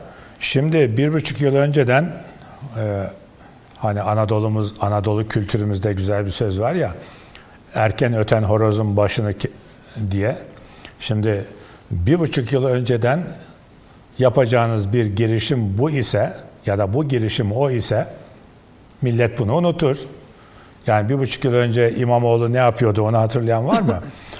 ben öyle olduğunu zannetmiyorum ama unutturmayın bana. Ben şimdi Canan Kaftancıoğlu'nun sözünü de buldum İmamoğlu ile ilgili. Aslında onu da, ona da değinmek istiyorum. Şöyle başlayalım. Şimdi Ekrem İmamoğlu'nun bana göre bu gereksiz ve nafile seçim turları, yok teşekkür turu, e, yok efendim işte şu nedenle geziyoruz falan bunlar tabi masal. Siz de söylediniz. Ekrem İmamoğlu'nun yanında bir hükümet komiseri gibi hani dernek toplantılarında olur ya genel başkan yardımcısı da var. Yani onu denetlemek için mi yanında yoksa aslında İmamoğlu'nu denetleyemedikleri için bak biz denetliyoruz havası görüntüsü vermek için mi? Yani genel başkan yardımcısının orada bulunması bir zafiyetten de kaynaklanıyor olabilir. Ya biz bu adama ne dersek diyelim bizi dinlemiyor. Ama biz yanında gözükelim de görenler sanki bizim emrimizdeymiş gibi algılasın düşüncesi olabilir. İki, gerçekten e, genel başkan yardımcısı iyi niyetle yanında olabilir. Ama ne gerek var? Şimdi kaç tane? 15 tane il değil mi bu Atina hariç? Evet. 15 tane il ve ilçe dediler galiba. Şimdi bu arada bu gereksiz nafile uzun turlar, geziler sırasında İstanbul kime ema- emanet? Yani beledi- belediyecilik açısından kime emanet İstanbul? Yani siz mesela e, genel yayın yönetmeni değil mi? Genelde Ankara temsilcisi olur. Medyadan örnek vereyim. Politikadan da çok örnek veririz ama Ankara'da yetişen gazeteciler genellikle e, işte haber müdürü olur, Ankara temsilcisi olur. Sonraki aşama yani istisnaları var mutlaka. Genel yayın yönetmenliğidir e, gazetelerde. Hep öyle gitti. Benim çalıştığım kuruluşlarda hep öyle oldu. Şimdi belediyecilikte de siz İstanbul Büyükşehir Belediye Başkanı olarak bir üste 2, 3, 4, 5 üste Cumhurbaşkanlığına sıçrayabilmeniz için İstanbul'da ne başarısı gösterdiniz ki? Yani nasıl zıplayabileceksiniz? Dediğim gibi siz İstanbul'a hiç uğramıyorsunuz ki. Yani İstanbul'un bu kadar ihtiyacı varken, ihtiyacı yoksa niye İstanbul Belediye Başkanı oldunuz? Ben İstanbul'a hizmet edeceğim diye çırpınıp, çırpınıp geldiyseniz e niye şimdi İstanbul'da değilsiniz? Ya böyle gereksiz bir şekilde insan bu e, askeriyedeki nöbetçi gibi ya bir noktayı e, askere bırakıyorlar. Burası senin nöbet ve sorumluluk alanın diye. O nöbetçi ıslık çalarak nöbet yerini terk ediyor. Onun gibi bir şey. Ya siz İstanbul'u niye sürekli olarak her türlü bahanede kar yağdı, kayağa gittim, yaz geldi, e, yat teknesine gittim. Ya her türlü sürekli bahaneniz var İstanbul'dan kaçmak için. Sürekli bahaneniz var. Şimdi ne oluyor da siz 15 tane bilmem kaç tane e, İstanbul dışı yere gidiyorsunuz? Ne gerek var? Şimdi buna CHP Genel Merkezi dur diyemiyor anladığım kadarıyla. Birinci ihtimal az önce söylediğim geçerli olmalı. Yani biz durduramıyoruz ama yiğitlik bizde kalsın. Yanında bulunalım ki sanki e, bizi çiğniyormuş havası vermeyelim. Ya bu kadar bir çaresizlik, aziyet bence. Sonra e, Umre'ye gidiş. Ya e, bekleyip de aday açıklandıktan sonra hacca gitseydin kardeşim. Değil mi? Daha yani hac umreden daha üstün bir ibadet şeyi, şekli. Yani adayınız açıklansın, Hayır, Millet ya, İttifakı'nın adayı kura var ya. açıklansın. Kurasız giderdi canım. Ya, belediye Kurası nasıl başkanı gidecek kura ya? mı bekler? Diyanet'in kadrosundan gider. Ee, Diyanet'in ben Şimdi kendi şey için kadromu söylüyor kullanırdım aslında ona. Hulki Bey. Diyanet davet nafile, ediyor hac gazetecileri farz falan. Hayır ama yani o ama orada her isteyen gidemiyor ya o yüzden Tabii söyledim. tabii bravo çok güzel ifade ettiniz. Buyurunuz Hulki Bey. E, şimdi şöyle devam edeyim. Ya, yani bunun bu siyasi turlar Cumhurbaşkanlığı seçimiyle ilgisi yoksa yok olduğunu göstermek için arada bir bağlantı olmadığını kanıtlamak için bekleyin biraz az kaldı. İnşallah açıklayacaklar Millet İttifakı adayını. O sırada siz aday olmazsanız altılı masa size aday göstermezse rahat rahat farz olan yani ekonomik olarak gücü yerinde olanlara farz, mali bir ibadet bir yerde hacca gitmek. Hacca gitseydiniz o zaman fotoğraf yayınlasaydınız. Şimdi bir taraftan İmamoğlu'nun yaptığı aslında örtülü ama dini açıdan ve siyasi açıdan e, dini teolo- e, teolojik siyaset açısından tehlikeli. Mesaj veriyor. Ben sünniyim mesajı veriyor. Bu CHP'de adını anmayacağım ama başka açılardan tehlikeli bir kavga var biliyorsunuz. İnançlar bakımından. Şimdi burada ben sünniyim hacca gidiyorum. Gitmeyen bazı CHP'lilere, önemli kişilere karşı e, simgesel bir mesaj veriyor. Zamanı mı şimdi? Be- Dediğim gibi hacca gitmenize engel mi var? Bir sonraki sene gidin belediye seçimleri öncesi. Geçen sene gittin mi mesela Umre'ye hacca? Ben hatırlamıyorum. E, dediğim gibi Umre yerine hacca gitseydin. Şimdi bu tehlikeli bir dinsel sembolizm içinde. Onun dışında e, bu seçimlerin önemli olduğu söylendi. E, onunla ilgili bir söz söyleyeceğim ama önce CHP İstanbul İl Başkanı Canan Kaftancıoğlu ne demiş onu bir hatırlayalım. Açık açık İmamoğlu'na söylüyor. Adını anmadığı halde bu kadar net ve açık söylenmez. Diyor ki siyasetçiler genelde başkalarının emeğinin üzerine konmayı severler. Yani İmamoğlu'na diyor ki hep ben kazandım diyorsun. Bizim emeğimizin, genel merkezin ve bizim teşkilatın emeğinin üstüne konuyorsun kardeşim diyor. Bu bir alışkanlık oldu. Aynen İmamoğlu işte alışkanlık oldu sürekli 16 milyon falan söylemleri. İstanbul seçimlerinin mimarı diyor Kaftancıoğlu. Tüm Türkiye'de sadece İstanbul değil inanılmaz bir strateji ve kararlılıkla süreci ilk günden kurgulayan hatta ilk günden değil 10 yıl öncesinden planlayan CHP Genel Başkanı Kemal Kılıçdaroğlu'dur diyor Kaftancıoğlu. Yani diyor ki kardeşim bak aramızda kavga vardı. Medyada kavga çıktı söylentileri olduğu zaman biz aramızda kavga yokmuş gibi numara yaptık. Ama ey İmamoğlu kenarda dur bakalım. Bak benim ve arkadaşlarımızın adayı Kılıçdaroğlu'dur diyor. İstanbul'u sen kazanmadın. Biz olmasak sen bir hiçtin demeye getiriyor. Şimdi bunu da vurgulamış olalım. Bu arada soracak mısınız? Zamanımız kalır mı bilmiyorum ama Meral Akşener'in bugün yaptığı açıklamalara da bu bağlamda İmamoğlu ile bağlantılı değinmek istiyorum. Ee, Soracağım. Soracaksanız daha sonra cevap vereyim tamam. Tamam. Şimdi Bu seçim, Cumhurbaşkanlığı seçimi, biz meclis seçimlerini, milletvekili seçimlerini çok daha ayrıntılı konuşmuyoruz bütün medya olarak. Ama Cumhurbaşkanlığı seçimine odaklandı her şey. Cumhurbaşkanlığı seçimi bir anlamda Türkiye'de hani e, Huntington'ın söylediği vardı ya medeniyetler çalışması. Türkiye'de de Cumhurbaşkanlığı seçimleri bu yıl bir e, kültürel ve medeniyetler çatışması biçiminde geçecek. Batı, Avrupa medeniyetinin temsilcileri olanlar ile Türk medeniyetini yeniden, Türk çağdaşlığını, uygarlığını, teknolojisini yeniden kurmaya çalışan e, ekip arasında bir çatışma halinde. Batı medeniyeti mi kazanacak yoksa Batı'yı da geçme azminde olan Türk medeniyeti mi, yükselmekte olan Türk medeniyeti mi e, kazanacak? Onun çatışması olacak bu seçimler diyebilirim. Ee, İmamoğlu'nun e, Cumhurbaşkanlığı adaylığından vazgeçmediğini kesinlikle düşünüyorum.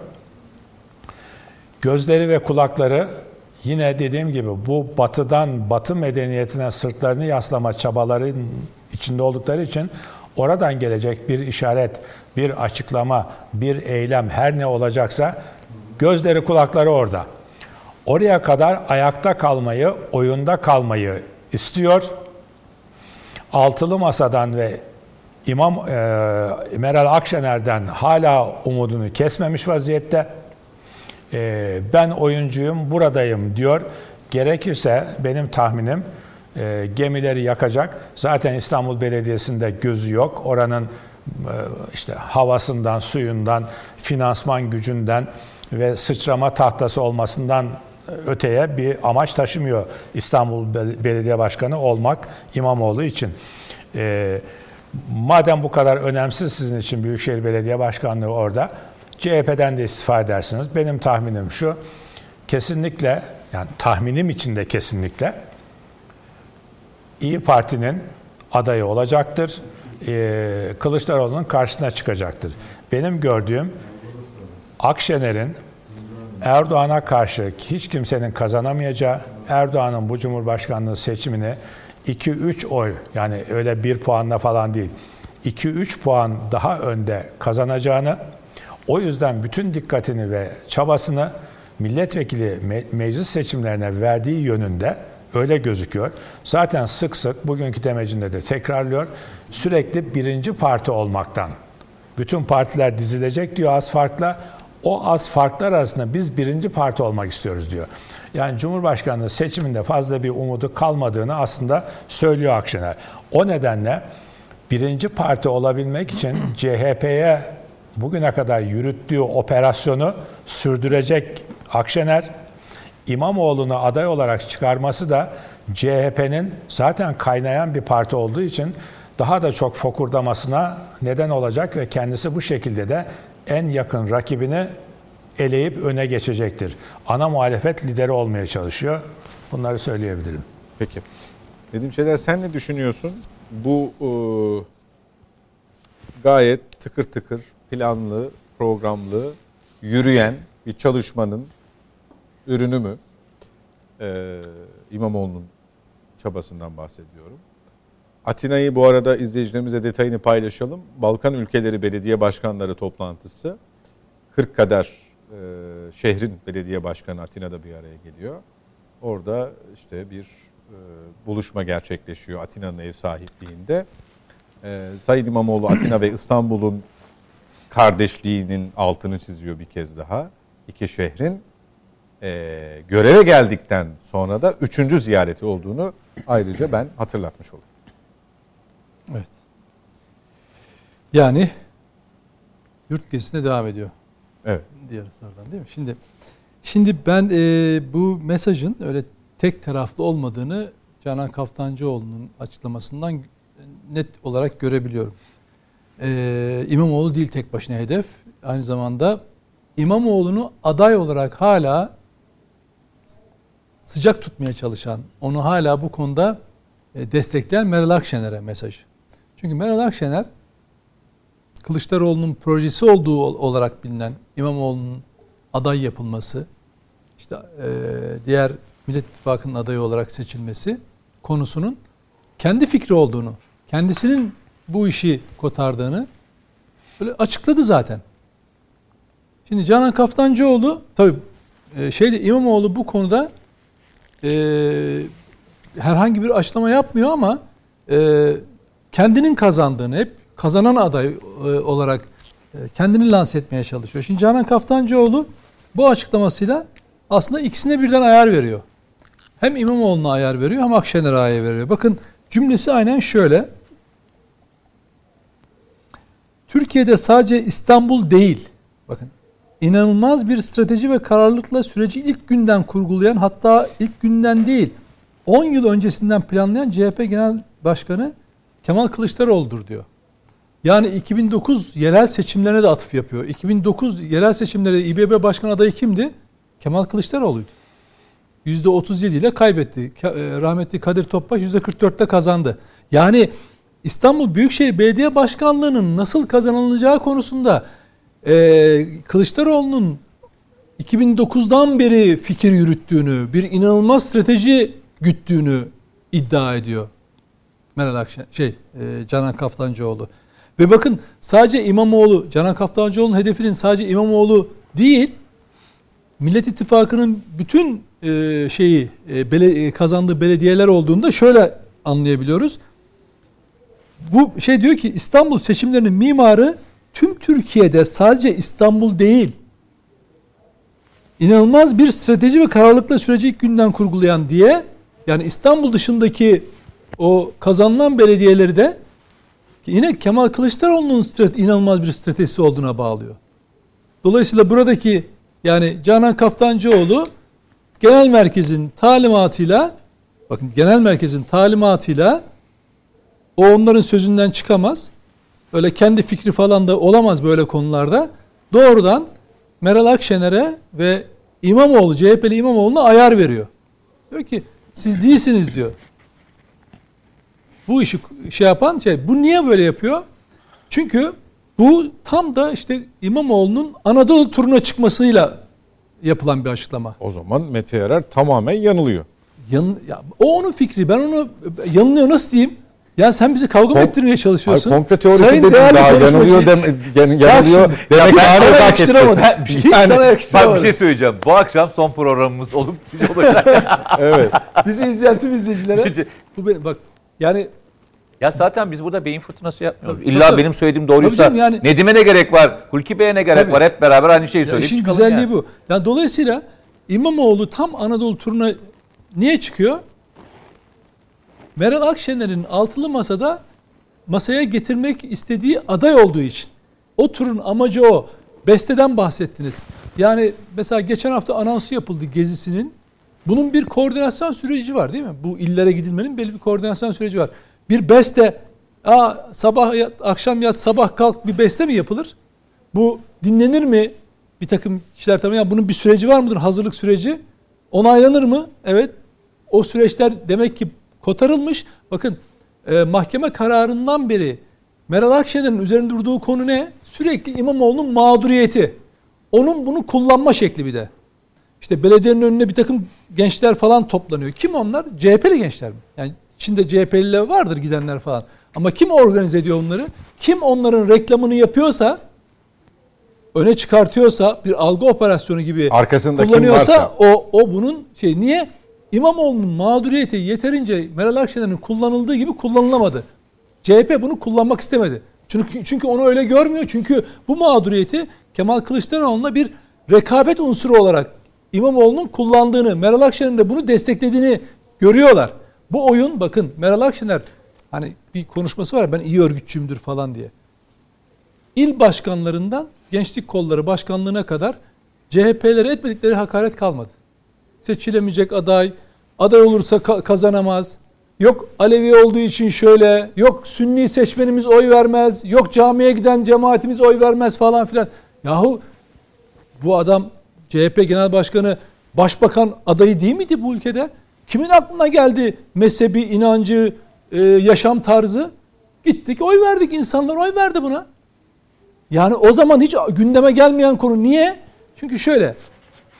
Meral Akşener ben başbakan olacağım falan filan diyor ama o işin şeyi ne diyelim Magazinsel, olmayacak ayağı. magazinsel tarafı mı? Olmayacak, olmayacak tarafı. Çok uzun bir süreç ve olmayacak tarafı o. O yönetebileceği bir cumhurbaşkanı istiyor. Yüzünde Rabbi esir gördüğü, her dediğine evet diyecek, ona abla diyecek bir cumhurbaşkanı istiyor. Bu Kılıçdaroğlu değil. Kılıçdaroğlu'nu yerden yere vururuz, şöyle yaparız, böyle yaparız. Ama bir siyasi bir profili var. Siyasi, benim eleştirdiğim bir siyasi şahsiye, Bir şahsiyeti saniye, var. Bir saniye araya girebilir miyim bir şey Tabii. soracağım. Ee, tam bu esnada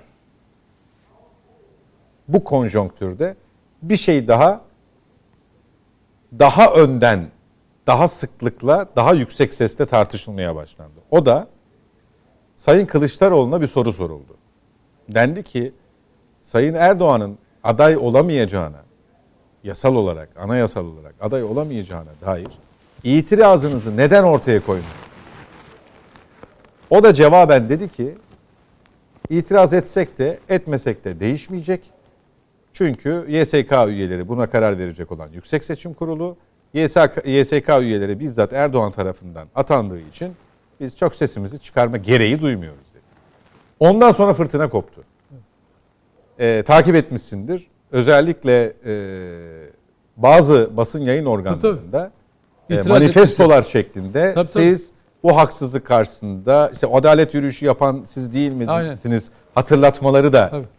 İçinde yer almak suretiyle dediler ki bir dakika sen buna en güçlü itirazı yapacak tek kişisin. Dolayısıyla neden yapmıyorsun? Neden hatta bizim hakkımızı savunmuyorsun'a kadar var. Bu tartışmanın da bu şekilde bu zamanda ortaya atılması tesadüf mü? Ya değil, şöyle değil. Bak Ya da bundan murat ne tam olarak? Burada buradaki sü- süreç şu. Yani her daim bir an önce bu iktidar gitsin, seçim olsun diyenler bir anda aday olamazsın. Böyle seçim tarihi ilan edemezsin. Yok diploman var mı? Falan filan e, tartışmasına geri dönüyorlar. Kılıçdaroğlu da şunu söylüyor. Bu masa et- bu masa eğer desteklerse kendisinin seçileceğini biliyor. Ama meselemiz burada hep anlattığımız gibi onun önündeki engel Erdoğan ya da rakipleri değil. O masanın içinden adam içeriden han- hançerleniyor. Yani direkt sürekli masa altından tekme yiyor. Ya şöyle düşünün hala 30 Ocak'ta e, Cumhurbaşkanı ortak adayının belirlenmesi için yol haritası üzerine konuşacaklar. Yani adayın kim olacağı üzerine değil. Bununla ilgili yöntem ne? Ona başlayacaklar. Kardeşim Cumhurbaşkanı diyor ki 14 Mayıs'ta seçim yapacağız diyor. Geriye kalıyor kaç ay? 2-3 ay kalıyor sana 3 ay kalıyor. Neyi neyi tartışacaksın artık? Kılıçdaroğlu da almış soldan geçip hiç olmazsa ben CHP'nin adayıyım şeyini profilini net ortaya koyarak bir anlamda adaylığını ilan ediyor. Kendine karşı rakip olarak önüne konulan CHP'li belediye başkanlarını da eliye eliye. İşte Mansur Yavaş ne yaptı? İşte sizi burada Cumhurbaşkanı olarak da teş- teşrifinizi bekliyoruz diyerek kendisini geri çekti. İyi Parti'nin oyuncağı olmaktan çıktı. Şimdi İyi Parti'nin Meral Akşener'in bir oyuncağı kaldı elinde. O da İmamoğlu. O olsun fark etmez kim olursa olsun. AKP zaten hangi aday güçlüyse ona karşı kazansın.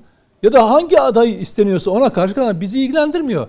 Ya oysa hiç olmazsa bunu söyleyin. Yani Meral Akşener'in bu örgütçülüğü ya da bu siyaset tarzı hiç net değil, hiç dürüstlüğe falan uygun değil. Ya düşünün bakın hangi noktaya geldi. Ee, her tarafa da oynuyorlar. Bakın her tarafa da oynuyorlar. Gitti Diyarbakır'da ne dedi? Silahlara veda ise biz şudur budur falan filan. Şimdi Türkiye bir açılım yapmış. Bu açılımın çok ağır bedellerini ödemişiz. 8-10 bine yakın e, kişi dağa çıkmış PKK'ya katılmış. 17 yerde özellik ilan edilmiş. HDP'liler aracılığıyla. Bu Demirtaş denilen terörist sözcüsü başta olmak üzere. Ve e, Çukur Hendek olayları yaşamışız. 700'den fazla şehidimize mal olmuş. Bir açılım sürecinden bahsediyoruz. Ülke bölünmenin eşiğinden zor kurtuldu. Bak o şehitlere borçluyuz biz bugünümüzü. Sen hala çıkıyorsun silahlara bırakılsın. Peki PKK'nın eğer silahları bırak silahları bırakmaktan muradın, niyetin PKK'nın silahlarını bırakmaksa bu gerçek bir aptallık. Eğer silahları bırakmaktan kastın içinde Türk Silahlı Kuvvetleri'nin Türkiye Cumhuriyeti Devleti'nin silahlarını bırakmasını istiyorsan bu gaflet. Daha ilerisini söylemiyorum şimdi. Bu gaflet. Bu denendi. kanlı bir bilançoyla biz karşı karşıya kaldık. Dolayısıyla karşımızda çıkmışlar diyor ki silahlara veda bilmem neyse biz her şeyi konuşmaya hazırız. Devletin yani silahları bırakma. Şunu söyleyebiliyor musun Diyarbakır'da? PKK'lı teröristler kayıtsız şartsız ter- silah bırakacak. Bitti kardeşim yok. Bizim Kürtlerle, Kürt halkı, Kürt kendine Kürtüm diyenlerle bir meselemiz yok. Türkiye Cumhuriyeti'nin böyle bir derdi kavgası hiç olmadı. Desene. Ama yok silahları var. Kime kime bıraktıracak? Kime bu mesajın? Kim Diyarbakır'dan kime veriyorsun sen bu mesajı? De, yani devletin altılı masanın başına geldiğin zaman böyle mi yöneteceksin? Hani PKK konuşulmaz. Şöyle ki düşünün ki HDP ile biz aynı masada olmayız. O masada olursa biz kalkarız diyen neredeyse silahlara veda konusunu konuşma noktasına geliyor. Bunu niye yapıyor? Bak bunu niye yapıyor? Dedim ya her tarafa oynuyor diye. Bir yandan İmamoğlu'nu bir koz olarak masaya getirmeye çalışıyor. Bunu hiç İmamoğlu onun oyuncağı o konuda. Ama öbür tarafta HDP'nin oyuna ihtiyacı olduğu için altılı masanın onu da kaybetmemek adına Oraya da mesaj oraya da mesajını etmiyor. böyle veriyor. Çünkü niye? Bir anda dengeler değişir. Çünkü Ahmet Türk'ün yaptığı açıklama var. Diyor ki biz Kılıçdaroğlu aday olursa destekleyeceğiz. Bu şu demek e, biz HDP olarak adayımızı çıkarmayacağız. Bu birinci turda elini güçlendiriyor altılı masanın. Bugün Yeni Şafak'ta vardı. Çıkarsak bile CHP'lilerden oy alacak potansiyele sahip bir aday çıkaracağız. Orası mavrası, işin mavrası. Orada artık orada dal geçiyorlar. Ee, Göreceğiz ki öyle kendi aday çıkarsalar bile ona oy vermezler. Gelirler birinci turda eğer Kılıçdaroğlu'ysa ona oy verebilirler. HDP'nin şey tavrı bu olduğu belli. Ama bunu Meral Akşener'in biz aynı masada olmayız. Onlar varsa biz bunları PKK'nın yanına konumlandırıyoruz diyen birinin e, kendilerine bunu kaybettirmesini istemedikleri için şimdi e, şey Meral Akşener bir manevra yapıyor. Çünkü PKK'nın yanına konumlandırıyordu. Aynı masada olmam diyordu. Biz varsak onlar yoktur diyordu. Oturun o zaman onlarla diyordu. Ama şimdi silahlara veda ile başladı. Hatta bugün eğer yanlış okumadıysam ya da e, düzeltsin beni e, editör arkadaşlar.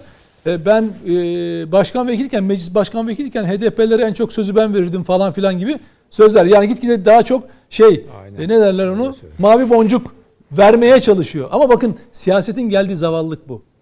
Ya sen hani şöyle milliyetçi, böyle ulusalcı bilmem ne, bunlarla ben masaya da oturmam bilmem ne. Şimdi oyuna muhtaçsın değil mi? Ne yapacaksın? İşte böyle laflar edeceksin. O milliyetçi taban ne oldu şimdi? Sünger. Bir e, anayasa değişikliği için AKP'lilerin şeye gittiği, HDP'liler görüşmeye gittiğinde yerden yere vurmadılar mı? İyi Partililer. E niye ağızlarını açmıyorlar şimdi? Biz o zaman da söyledik bu da yanlış diye ama bu da yanlış diye söyleyebiliyoruz ama değil mi? Ama onlara bak hepsine sıfır döndü oldular değil mi? Niye? Şeyden oy alacaklar. HDP'lerden oy alacaklar. Onlara muhtaçlar. Ondan dolayı. Dolayısıyla siyaset böyle bir denge içinde gidiyor. Ya bir yandan İmamoğlu'nu şey yapıyor ben İmamoğlu'nun adaylık konusunda da bunun bu çalışmasının yani Akşener bunu aday yaparsa bunun kendisi için bir şans olarak görüyor. Öbür türlü şunu biliyor. Canan Kaftancıoğlu'nun verdiği mesaja çok açık. CHP Genel Merkezi'nin tavrı da çok açık. Onu 2024'te İBB Başkan adayı dahi yapmazlar. Bakın dahi yapmazlar. Onun siyasi kariyeri burada CHP'liler eline noktalanır. Karizmasını bitirdikleri gibi siyasi ömrünü de tamamlayacaklar. Karizmasını nasıl bitirmişlerdi? Bir fotoğraf üzerinden Karadeniz gezisinde değil mi? Bir fotoğraf üzerinden. Şimdi de siyasi kariyerinde bu olaylarla beraber bitirebilirler. Zaten Peki. e, Canan Kaftancıoğlu da bunun mesajını veriyor. Peki sen de sözlerini bitirdin Ben zannediyorum. eee, Çok teşekkür ederim. değerli konuşmacının bazı fikirlerine katılmıyorum. Onu söylemek istiyorum. Ee, hangisine mesela? Hepsine. O diyor ya. Toptan o hani baştan bana söylüyor ya. Hani ne yaparsam yapayım. Gerçekten Ya, şey yani ne yaparsam yapayım. ya. Söylemediğim şeylere de katılmıyor ya. Ben de söylediği hiçbir şeye katılmayarak toptan reddetmek istiyorum. Ben Peki. bu hakkımı, demokratik hakkımı kullanmak Göz- hiçbir şeye katılmıyorum. üstüne Mete Bey. Başka bir demokratik hak vereceğim size. Hak birazdan. vereceğim mi? Peki. Göreceksiniz o hakkın ne olduğunu. Tamam. Ama Hulki Bey'e e, bir döneceğim. Nedim'in kitaplarını Ee, yakmanız lazım. Nasıl Hulki Bey? Demokratik hakkımı kullanacağım dedi ya Mete Bey. Evet. Nedim'in bir tane kitabını yakması lazım stüdyoda. Aa, evet. O, yani Güzel. rica ederim. Güzel, Yani güzel. Bizimkisinin de bizimki kutsal kitap değil Mete'ye de feda olsun. Ya, Evet, peki. Ee, e, Hulki Bey şimdi e, Biz kitap Sayın yakılmasına da karşıyız tabii. Espri Biz yaptık Sayın yani. Burada e, gösteri açısından söylüyorum Evet. yani. Sayın Akşener'in açıklamalarını soracağımı söylemiştim. Ama e, Nedim Bey'e Ama vazgeçtim diyorsunuz. hayır hayır vazgeçmedim. hangi açıklamasını, hangi bir açıklamasını diye belki de beraberce o açıklamanın e, satır aralarında verilmek istenen mesajı çözümleyeceğiz ama e, Nedim Bey'e e, konuşması devam ederken bir soru yönelttim. Enteresan da bir tartışma başladı diye. Orayı duyabildiniz mi? Sayın Erdoğan'ın adaylığı ile ilgili. Mete Yarar'la ha, Mete Yarar'la Nedim Şener arasındaki tartışma değil. Hayır Kimle hayır. Kimler arasında? Hayır. Ee, Sayın e, Cumhurbaşkanı'nın adaylığıyla ilgili Sayın Kılıçdaroğlu'na e, olamaz aday, yasal olarak bu mümkün değil hatırlatması yapıldığında verdiği cevap ve oluşan tepkiler. O bölüme dair Evet. soruyu kastediyorum. YSK konusu mu? Evet. Bu Yani konudaki kime fikrinizi alayım sonra Sayın YSK'ya, Akşener'in açıklamalarını soracağım. Şimdi bu YSK üyeliği içinde seçim yapılıyor değil mi bugünlerde? Evet, evet. Başkan dahil Yani yenilenecek en diye son biliyorum. benim takip ettiğim e, en son benim bugün takip ettiğim e, YSK'ya yeni bir üye seçildi. İki üye daha onların seçimi devam ediyor diye biliyordum. Evet, ben Şu başkan da değişecek diye biliyorum. Dakika Evet. itibariyle. Yani o yüzden önemli. E, bu, bu seçimler yapılırken Az önce söylediğiniz cümle nasıl kurulabildi? Yani biz şikayet edersek YSK'ya edeceğiz ama YSK'nın da e, kim üyelerinin kimler tarafından atandığı da belli. Yani kimi kime şikayet edeceğiz demeye getiriyor ama daha seçimler sonuçlanmamış. Yani bu da seçime e, leke düşürmeye amaçlı bir şey. Girişim, garabet. Yani demokrasiye inanıyorsunuz. Orada da seçim yapılıyor. YSK'ya atama mı yapılıyor? Hayır. Yani hani Cumhurbaşkanı rektör atamıyor ki. Rektör atamasını Cumhurbaşkanı yapıyor. E, YSK'ya atama yapılmıyor ki seçim yapılıyor. Şimdi burada da demokrasi olan saygıları açısından bir sıkıntılı durum var. E, şunu söyleyeyim YSK konusunda son olarak. Bu üyeler seçildikten sonra Cumhurbaşkanı dedi ya 5'te 3 çoğunlukla bugünkü açıklaması. 5'te 3 çoğunlukla Türkiye Büyük Millet Meclisi seçim kararı alabilir. Ama almazsa ben yetkimi, anayasal yetkimi kullanacağım. 10 Mart'ta seçim kararı alacağım dedi. Yani benim ifadem net. Benden önce istiyorsanız siz meclis olarak bu kararı alın memnun olurum dedi.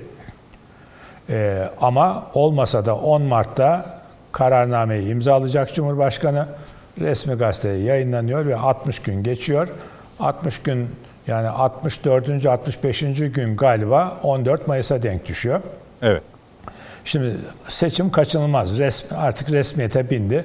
Seçim ortamına resmen dün itibariyle Bursa'daki konuşmasından sonra Cumhurbaşkanı'nın Türkiye girmiş oldu. Hala karşı tarafın Cumhurbaşkanı adayı yok. Dün resmen aslında start verildi. Ha YSK takvimi ayrı ama şu anda bütün Türkiye biliyor ki 14 Mayıs 2023'te Cumhurbaşkanlığı milletvekili seçimleri yapılacak. Şunu söyleyeyim. YSK'nın yani bazı komplo teorileri de burada akla geliyor. Hani e, ne derler şeytanın aklına ya da hırsıza yol göstermeyelim mi? Şeytanın aklına ne gelmesin öyle laflarımız var ya. Şimdi e,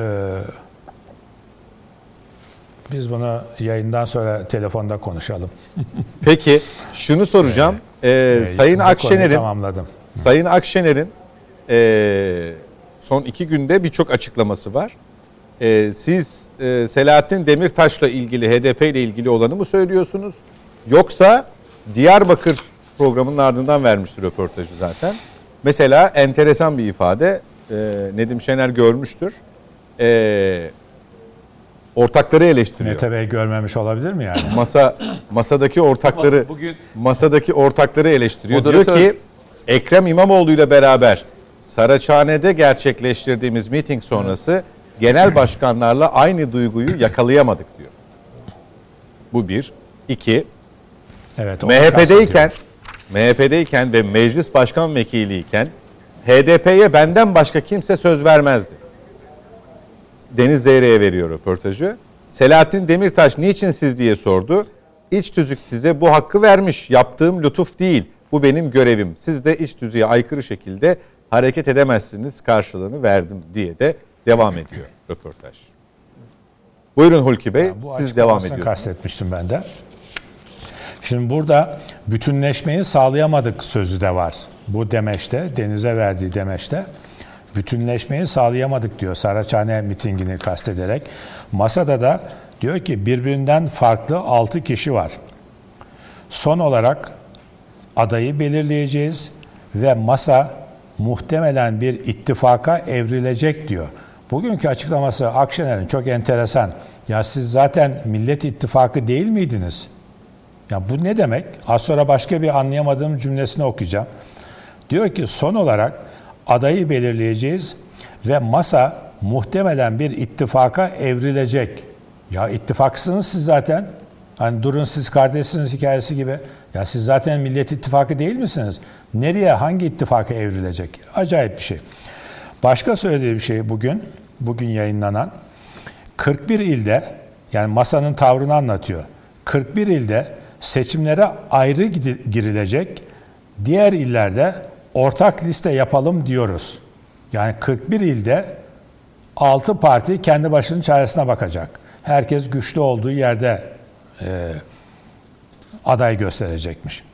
Saraçhane'ye giderken diyor, bütün liderleri aradım. Aslında burada ya, altılı masanın ne kadar dağınık ve Akşener'in de söylediği gibi bütünlükten uzak, bütünleme, bütünleşmeyi sağlayamadık diyor ya Akşener. Orada haklı bu sözü doğruysa, yani yarın da birisi çıkar der ki ya bize aramadı. Bilmiyoruz. Şimdi bu Akşener'in sözü. E, Biz ihtiyatlı davranacağız ama altı lideri aramış. Almanya'dayken o sırada e, Kılıçdaroğlu Almanya'daydı. Onu da aradım, telefonla ulaşamadım demişti. Değil mi? Böyle bir açıklama oldu. Şimdi Akşener bugün Saraçhane'ye giderken bütün liderleri aradım. Hepsine gidelim dedim diyor. Ya ama daha önce bunu açıkladılar. Ak, e, Kılıçdaroğlu ile görüşemediğini, ulaşamadığını söyledi. E nasıl o zaman hepsine gidelim dedim diyor, diyorsunuz ki? Diyememişsiniz. Telefonda görüşemediğiniz bir durumda ona ben şunu dedim nasıl söylenebiliyor? Ne tuhaf bir şey bu. Ya alt, aynen okuyorum. Demeçten aldım. Saraçhane'ye giderken bütün liderleri aradım. Hepsine gidelim dedim. Yani Kılıçdaroğlu ile bir kere görüşemediğin için gidelim gitmeyelim bir şey yok söz konusu değil demedim bir şey. Yarın da altılı masadan birileri çıkıp ya bizim de haberimiz yok bizi aramadı diyebilir. Açıklarlar. Bunu niye yapmış? Diyor ki kalabalık güçtür. Yani İmamoğlu'na destek için kalabalık gidelim demek istemiş. Anlayamadığım ikinci cümlesi şu. Ekrem İmamoğlu oranın öznesiydi diyor. Ancak özne kalmadı. Ne oldu yani? Sizde otobüsün üstüne çıkınca iki tane mi özne oldu? Siz önceki özneyi devirdiniz, onun yerine siz mi özne oldunuz? Yüklem mi düştü? Yoksa ikiniz de yani bir acayip bir şey. Cümle aynen böyle. Ekrem İmamoğlu oranın öznesiydi ancak özne kalmadı. İşte medyada yer alan haberlerden aldım. Aynen böyle. Son sözü zaten siz de söylediniz. İmamoğlu'na sahiplenmeyi kastederken ona sahiplenmemek kabahat olacakken sahiplenmek kabahat oldu. Bütünleşmeyi sağlayamadık diyor. Altı genel başkan arasında. Ya birisiyle zaten belediye başkanının bağlı olduğu genel başkan Almanya'da Kılıçdaroğlu ona zaten ulaşamadın, bütünleşmeyi sağlayamazsın. Bir de sen onu da çık, geriye dört kişi kaldı. Öteki dört kişiyle görüştün mü? Mesela ne dedi ötekiler? Galiba Davutoğlu da gitti sonradan. E, Temel Karamollaoğlu mesela ben gelmeyeyim yardımcım mı gelsin dedi. Yani bunu da açıklamanız lazım ki altılı masa aralarında ne konuşuyor? İttifak nedir? Nasıl bir dayanışma var? Bunlar nasıl Cumhurbaşkanı adayı çıkaracak? Yani bir tanesi mesela boş ver ya ben gelmeyeyim mi dedi İmamoğlu'na. Veya bir başkası e, gelirsem ayıp olur, siyasi etik dışı olur. Kılıçdaroğlu'na ayıp olur mu dedi. Şimdi karşı tarafın eğer hakikaten görüştüyse Akşener Kafamızda deli sorular ne demek dediği? istiyor Hulki Bey. Evet. Ee, hayatımız böyle bizim. Şimdi karşı taraftaki birkaç kişi ne söyledi? Söylediyse, hakikaten görüştülerse ne söyledi? Masanın sağlığı açısından, siyasal sağlığı açısından çok önemli. Bu nasıl bir masaymış? Birbirlerine hangi gerekçeyle itiraz ettiler? Ee, demek ki bu durum neyse Kendisi kalktı atladı gitti. Yani acayip bir şey. Ee, bütünleşmeyi sağlayamadık demesi zaten bütün Türkiye'nin tanık olduğu bir durum. Hiçbir konuda aralarında bütünlük yok. Ee, bundan sonra bu bütünlük nasıl sağlanacak? E, masadaki bütünlüğü bozan unsurlardan birisi de Akşener'in kendisi. Siz başka tarafın yani komşunun bahçesinde sürekli gözünüz. Komşunun arka bahçesinde sürekli gözünüz. Başka partinin belediye başkanlarıyla, üyeleriyle sıkı fıkısınız. Kendi partileri o kadar dayanışma içinde değilken kendi adamlarıyla siz aşırı derecede yani normal üstü bir gayretle onlarla bütün ilişkileriniz masadaki bütünleşmeyi sağlayamadık e, durumunu doğuruyor. E, bozan bozanlardan biri de sizsiniz. Bunları söyleyebilirim ama Cumhur şimdi bu bütünlüksüz masada bütünlüksüz masada Cumhurbaşkanı adayını bir bütün halinde nasıl açıklayacaksınız ki? Ne bekleyebiliriz biz halk olarak? Yani bu kadar dağınık bir masa diyorsunuz. Bütünleşmemiş, dağınık bir masa. Bu dağınık masadan bütünleşmiş tek bir aday nasıl çıkabilir ki? O yüzden az önce söylediğim e, İmamoğlu İyi Parti'nin adayı olacaktır tahminim üzerinde daha kuvvetle duruyorum. Peki. Biraz kafası mı karıştı acaba Meral Hanım? Son günde. Öyle mi? Bu sefer bana soruyor. Yok yok. Sana yani, soruyorum. Yani, mümkün değil yani. Neden mümkün? Gayet net mi? Ya- Bu mesajlarda bir o kadar netlik mi içeriyor? Bakın e,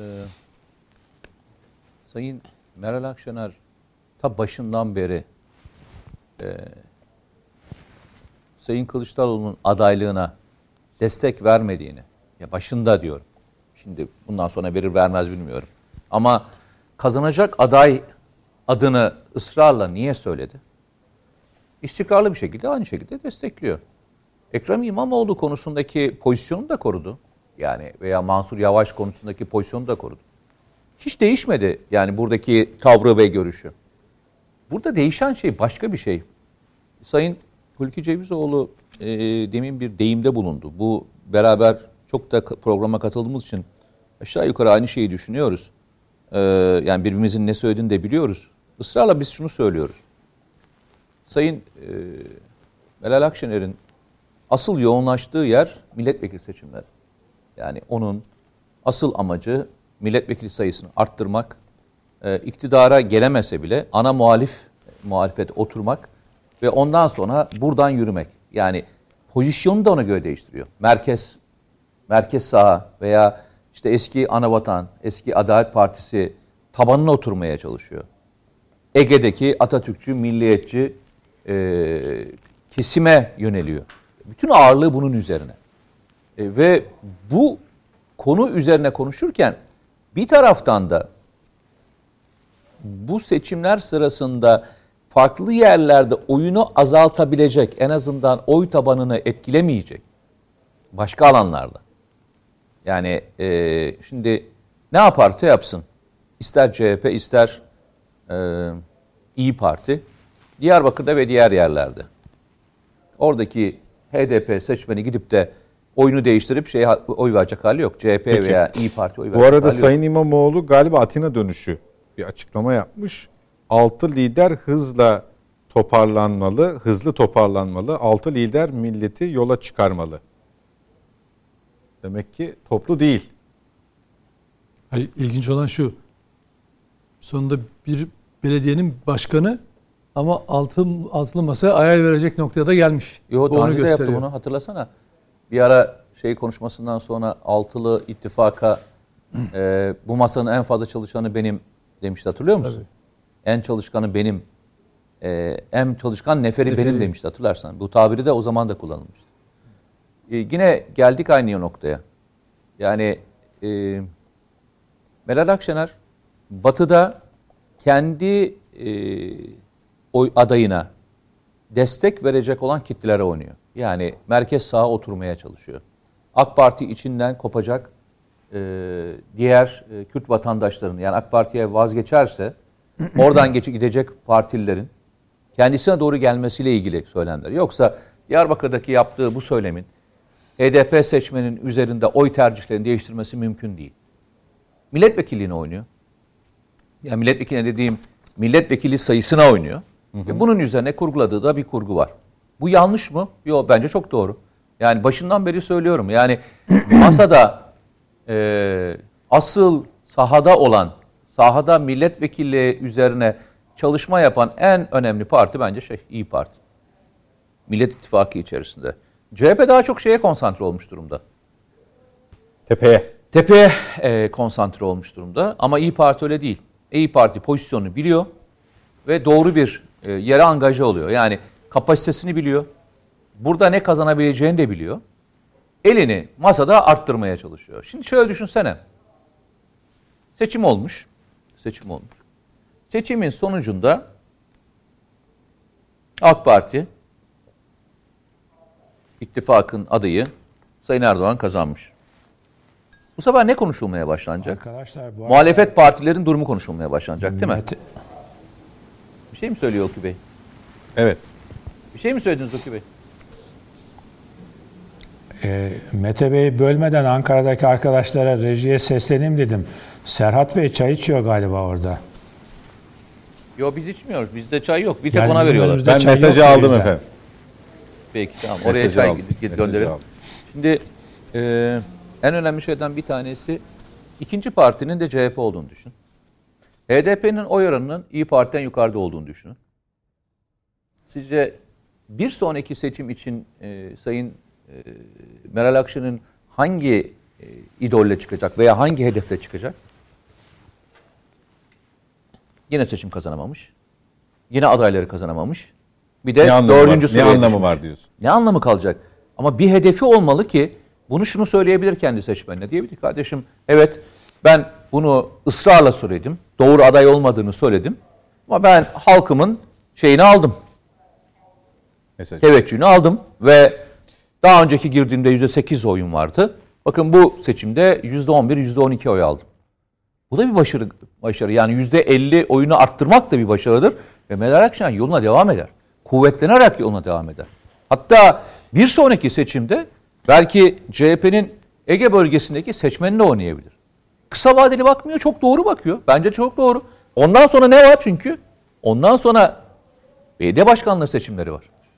Belediye başkanları seçiminde şu ana kadar en az oyuna göre en az belediyeye sahip olan kim? İyi Parti. İyi Parti'nin e, ili, il, bildiğim kadarıyla il, ili yok. Yok. İl yok. İlçeden, ilçelerde var bildiğim kadarıyla. İlde kazandığı bir şey yok. Yani büyük şeyden falan vazgeçtim. İl belediye başkanlığı yok Şehir yok. Evet. Şimdi o zaman onlara oynamaya başlayacak. Onlarınla ilgili hedef koymaya başlayacak. Ve bu hedefe doğru gidecek. Şimdi gelelim şeye yine. Kafası karışık mı? Hiç değil. Hiç değil. Meral Akşener geçmişte de kafası karışık değildi. Bir önceki seçimde de karışık değildi. Ha söylemleri arasında kendisinde gitgeller oluşabilir. Demin söylediği gibi İyi Partililer e, işte siyasi parti olarak bunu görüşürken bir sıkıntı olmadı. Bir sonrasında sıkıntı oldu. Niye şimdi? de- Bunu söyleyebilirsiniz. Bu benim açımdan bir kafa karışıklığı olabilir. Benim açımdan yanlış bir politika olabilir. Ama kendilerinin bir politikalar olmadığı anlamına gelmez bu. Kendilerine göre bir süreçleri var ve bu süreci değiştirmeli yapıyorlar. Şimdi farkındaysan e, Sayın Kaftancıoğlu ne diyor? 10 yıllık bir plandı bu diyor. 10 yıl. İstanbul seçimini kazanmak 10 yıl. Şimdi 10 yıl dediğinizde bir, diğer partileri bunu angaj edemeyeceğinize göre neye neye angaj edersiniz? İyi Parti mesela geçen sefer var mıydı? 10 yıl önce. Yok canım 2017'de kuruldu. Yok. O zaman İyi Parti'nin kurulacağını biliyor musunuz? Bilmiyorsunuz. O zaman siz önce ne yaptınız? CHP'nin CHP'de bir değişim yaptınız demek. Doğru mu? Zaten Kılıçdaroğlu hep bunu demiyor mu? Ben e, ilk yaptığım şey CHP'nin dönüşümünü sağlamaktı diyor. CHP'yi dönüştürdü. CHP niye dönüştürdü onu da söyleyeyim ben size. CHP'yi şuna dönüştürdü. İçinde HDP ile ittifak yapsanız bile hiç kimsenin ses çıkartmayacağı, başka türlü partilerle işte e, ittifaklar açısından daha önce büyük sorunlar da çıksa hiç ses çıkartmayacağı bir yere doğru dönüştürdü. Peki. Bugün bu şeyin içerisine baktığınızda şey mi gideceksin? Reklama mı gideceksin? Yok 2-3 dakikam daha var toparlayabiliriz. Peki. Yani geçmişte Atatürkçülükle ilgili, vatanseverlikle ilgili ve diğer söylemlerle ilgili bu konular açıldığında CHP'nin içinden çıkan sese bakın, şimdi çıkan sese bakın. Ve yarın nasıl bir ses çıkacak? Yarın ses çıkmayacağına bakın. Ses çıkmayacağına, ses değil. Ses çıkmayacağına bakın. O zaman bu 10 yıllık dönüşüm açıkçası e, CHP'nin kendi içindeki dönüşümle ilgiliydi. Ve bu dönüşüm bu şekilde sağlandı ve bundan sonraki yol haritası da buna göre gidecek. Her siyasi partinin bak bir kez daha söylüyorum. CHP'nin de bir planı varmış 10 yıllık yaptığına göre. Ama o planı başkasının üzerine yapmadı. Kendi partisi üzerine yaptı. Meral Akşener de aynı şeyi yapıyor. Meral Akşener de şu andaki oy oranıyla hiçbir şey yapamayacağını bildiği için uzun vadeli oynamaya çalışıyor. Uzun vadeli bir kendisine plan koyuyor. E, CHP için kimse bir şey demiyorsa, kızmıyorsa niye Meral Akşener için kızıyorlar? Şuraya sadece katılmıyorum. 2024 yerel seçimleri için bugünden projeksiyon yapmanın sözünü ettiğin yani siyasi liderler bazında da e, çünkü 2023'ü varlık ve yokluk mücadelesi olarak gören bir e, düşüncenin Ama bak ben baştan söylüyorum. Meral Akşener altılı masanın adayının yanlışlığını baştan beri söylediği için seçim kaybedilse bile Meral Akşener çıkıp şunu söyleyecek. Ben uyardım arkadaş size diyecek. Ben sizi uyardım. Adayınız yanlıştı diye söyleyecek. ne ifade edecek onu bunu Fark söylemek? etmez canım Allah Allah. Sen siyasi parti lideri olarak altılı masada ben bir kişiydim diyecek. Diğer beşi kabul Tek etti. başıma mücadele ettim. Ben mücadelemi ettim. Ben kazanacak aday olmadığını, bu adayın e, Ekrem İmamoğlu ile Mansur Yavaş olduğunu ben onlarca defa söyledim kardeşim. Dinleseydiniz beni diyecek ya. Dinlemediniz şimdi dinlememenin hesabını bana mı keseceksiniz? Bak hiçbir şekilde kaybetmeyecek. Kazansa da kaybetmeyecek, kaybetse de kaybetmeyecek. Hikayeye bakar mısın? Çok güzel kurguluyor. Bence işin içerisinde bu siyasi kurgunun içerisinde tek kaybetmeyecek kişi kim biliyor musunuz? Meral Akşener. Kaybetmeyecek. Kurgunun içerisine kaybetme şansı yok. Peki. Hani diyor ya kasa hep kazanır. Şu anda Meral Akşener siyaseten kendisini bu masanın kasası konumuna getirdi. Bu masada kaybetmeyecek tek kişi var. Ve bunu artık daha alenen, daha açık söylüyor. Daha açık söylüyor. Sen dedin ya 2024 seçimini kurgulamaz. İyi de siyasi partiler adaylarına, kendisinin taraftarlarına bir şey payla bir şey vaat etmek zorunda. Bir şey vaat etmek zorunda. O vaatler seçim kazanmak değilse, belediye başkanlıkları kazanmak değilse Ya ne ben olacak? şurada şunu kastettim. Ee, ya ilk defa bir genel seçime girecek. Ee, Yok geçen sefer de girdi. Geçen sefer de genel seçime girdi. Geçen sefer de e, belediye başkanlığı seçimine girdi. yerel seçime girdi. Hayır genel başkanlığı. Genel seçime girdi mi ya? E, Nedir? 20 tane milletvekili verdiler ya. Aha pardon. 20 tamam. milletvekili Tamam. verip %8 oyu aldılar ya öyle. CHP'den evet. Yani o yüzden hani geçen sefer de girdi. Bir, bir sonrasında ne yaparsa yapsın %8'in üzerine çıkarttığı her oy arttırımı nereden bak diyorum 12 alsa %50 arttırmış olacak ya. Bir siyasi parti 8'den 12'ye %50 arttırıyor. Az bir rakam mı ya? Peki. O yüzden diyorum yani. Ben Canan Kaftancıoğlu'nun kaybedeceği bir formül var Mete Bey. Efendim? Akşener'in kaybedeceği bir formül var. Buyurun buyurun. Dönüşte dönüşte alalım onu. Ara vakti. Nedim de e, Allah Ya siz şey diyorsunuz, e, sayın e, şey kazanırsa diyorsunuz. Sayın Cumhurbaşkanı kazanırsa mı diyorsunuz? Tam tersi. Kılıçdaroğlu kazanırsa Akşener kaybeder. Erdoğan'ın kazanması. Akşener'in lehinedir. CHP'nin dağılması ve kendisinin oraya oturması, ana muhalefet olması için Erdoğan'ın kazanması Akşener'e de yarar. Ama Kılıçdaroğlu aday olup kazandığını varsayın. CHP dağılmaz. Ee, CHP'nin tabanından da aldığı destekler Akşener'in boşa gider. Yok. Ee, İyi Parti ve Akşener dağılır. Yok ben farklı düşünüyorum sizden tartışırız dönüşte. Peki. Ee, bir araya daha gidiyoruz. Dönüşte yavaş yavaş toparlayacağız efendim. Bizden ayrılmayın. Yeniden birlikteyiz. Son etaba girdik net bakışta efendim. Araya gitmeden önce Hulki Cevizoğlu'nun bir e, tespitine Mete Yarar katılmadığını ifade etmişti. O Ben da farklı düşünüyorum. e, o da Katılmamak biraz e, ayıp olur. Ya bugün hakikaten hepiniz bir garipsiniz. Yok ya hayır. Yani karşı çıkıyor Ben demek. de öyleyim bu arada. Yok, Yani karşı çıkıyor demek. Sayın e, Meral Akşener'in Cumhurbaşkanı adayı olduğu seçime seçime girmedi falan dedim. Enteresan, retro, retrodan hocam. Retrodan. Evet. Ne retro retro mu var yine? Öyle Retro diyorlar. mu varmış? Öyle Her şey şey bir retro o ya? uyduruyorlar ya. ha anladım. Her duruma. Ee, Neye şöyle, karşı çıkıyorsun diyorsun? Hayır hayır. Sayın Akşener hangi şartta kaybeder kısmını Ee, söylemiştim. E, şey e, Hulki Bey şey dedi.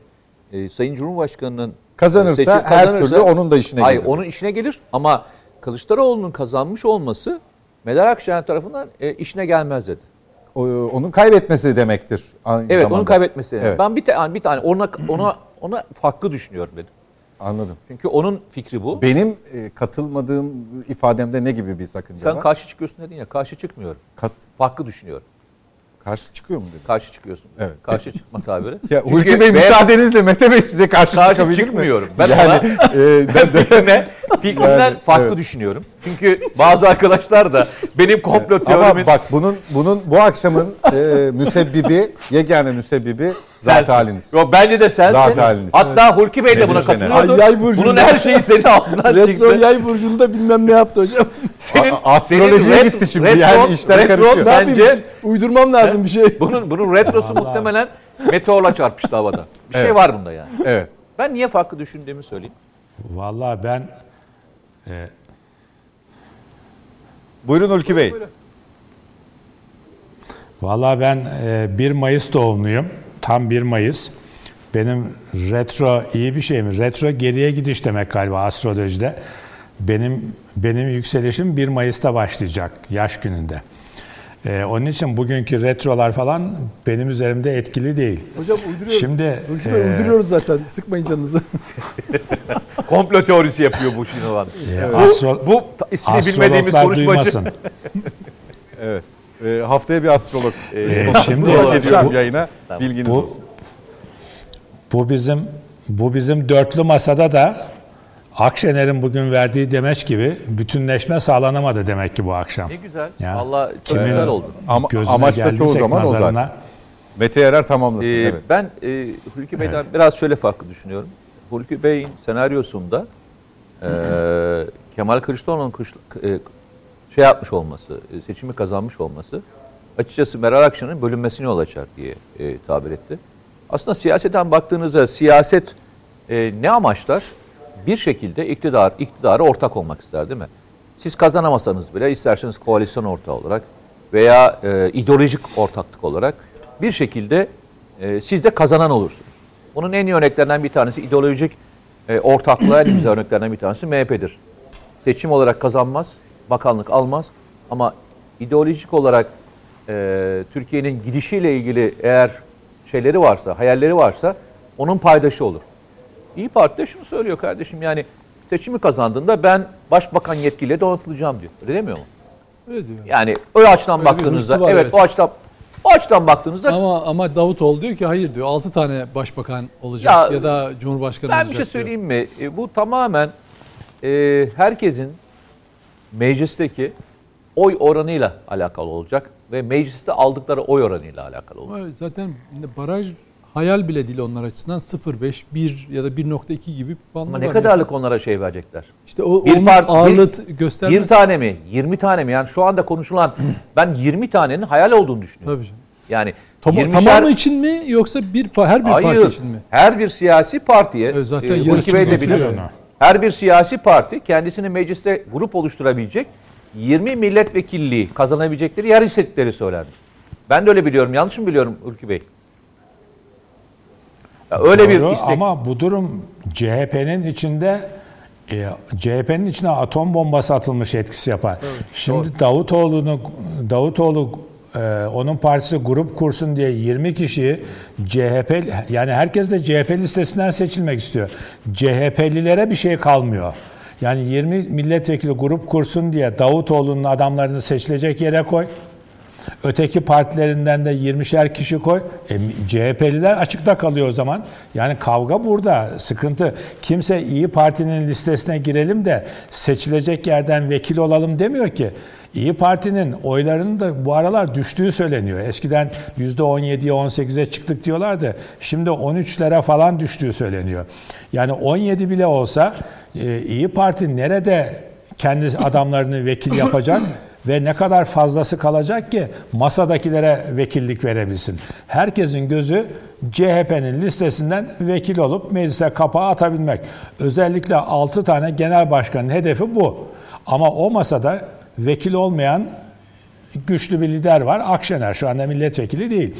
O yüzden devam edebilir o şekilde. Ama hedefinin meclis olduğunu sürekli söylüyor.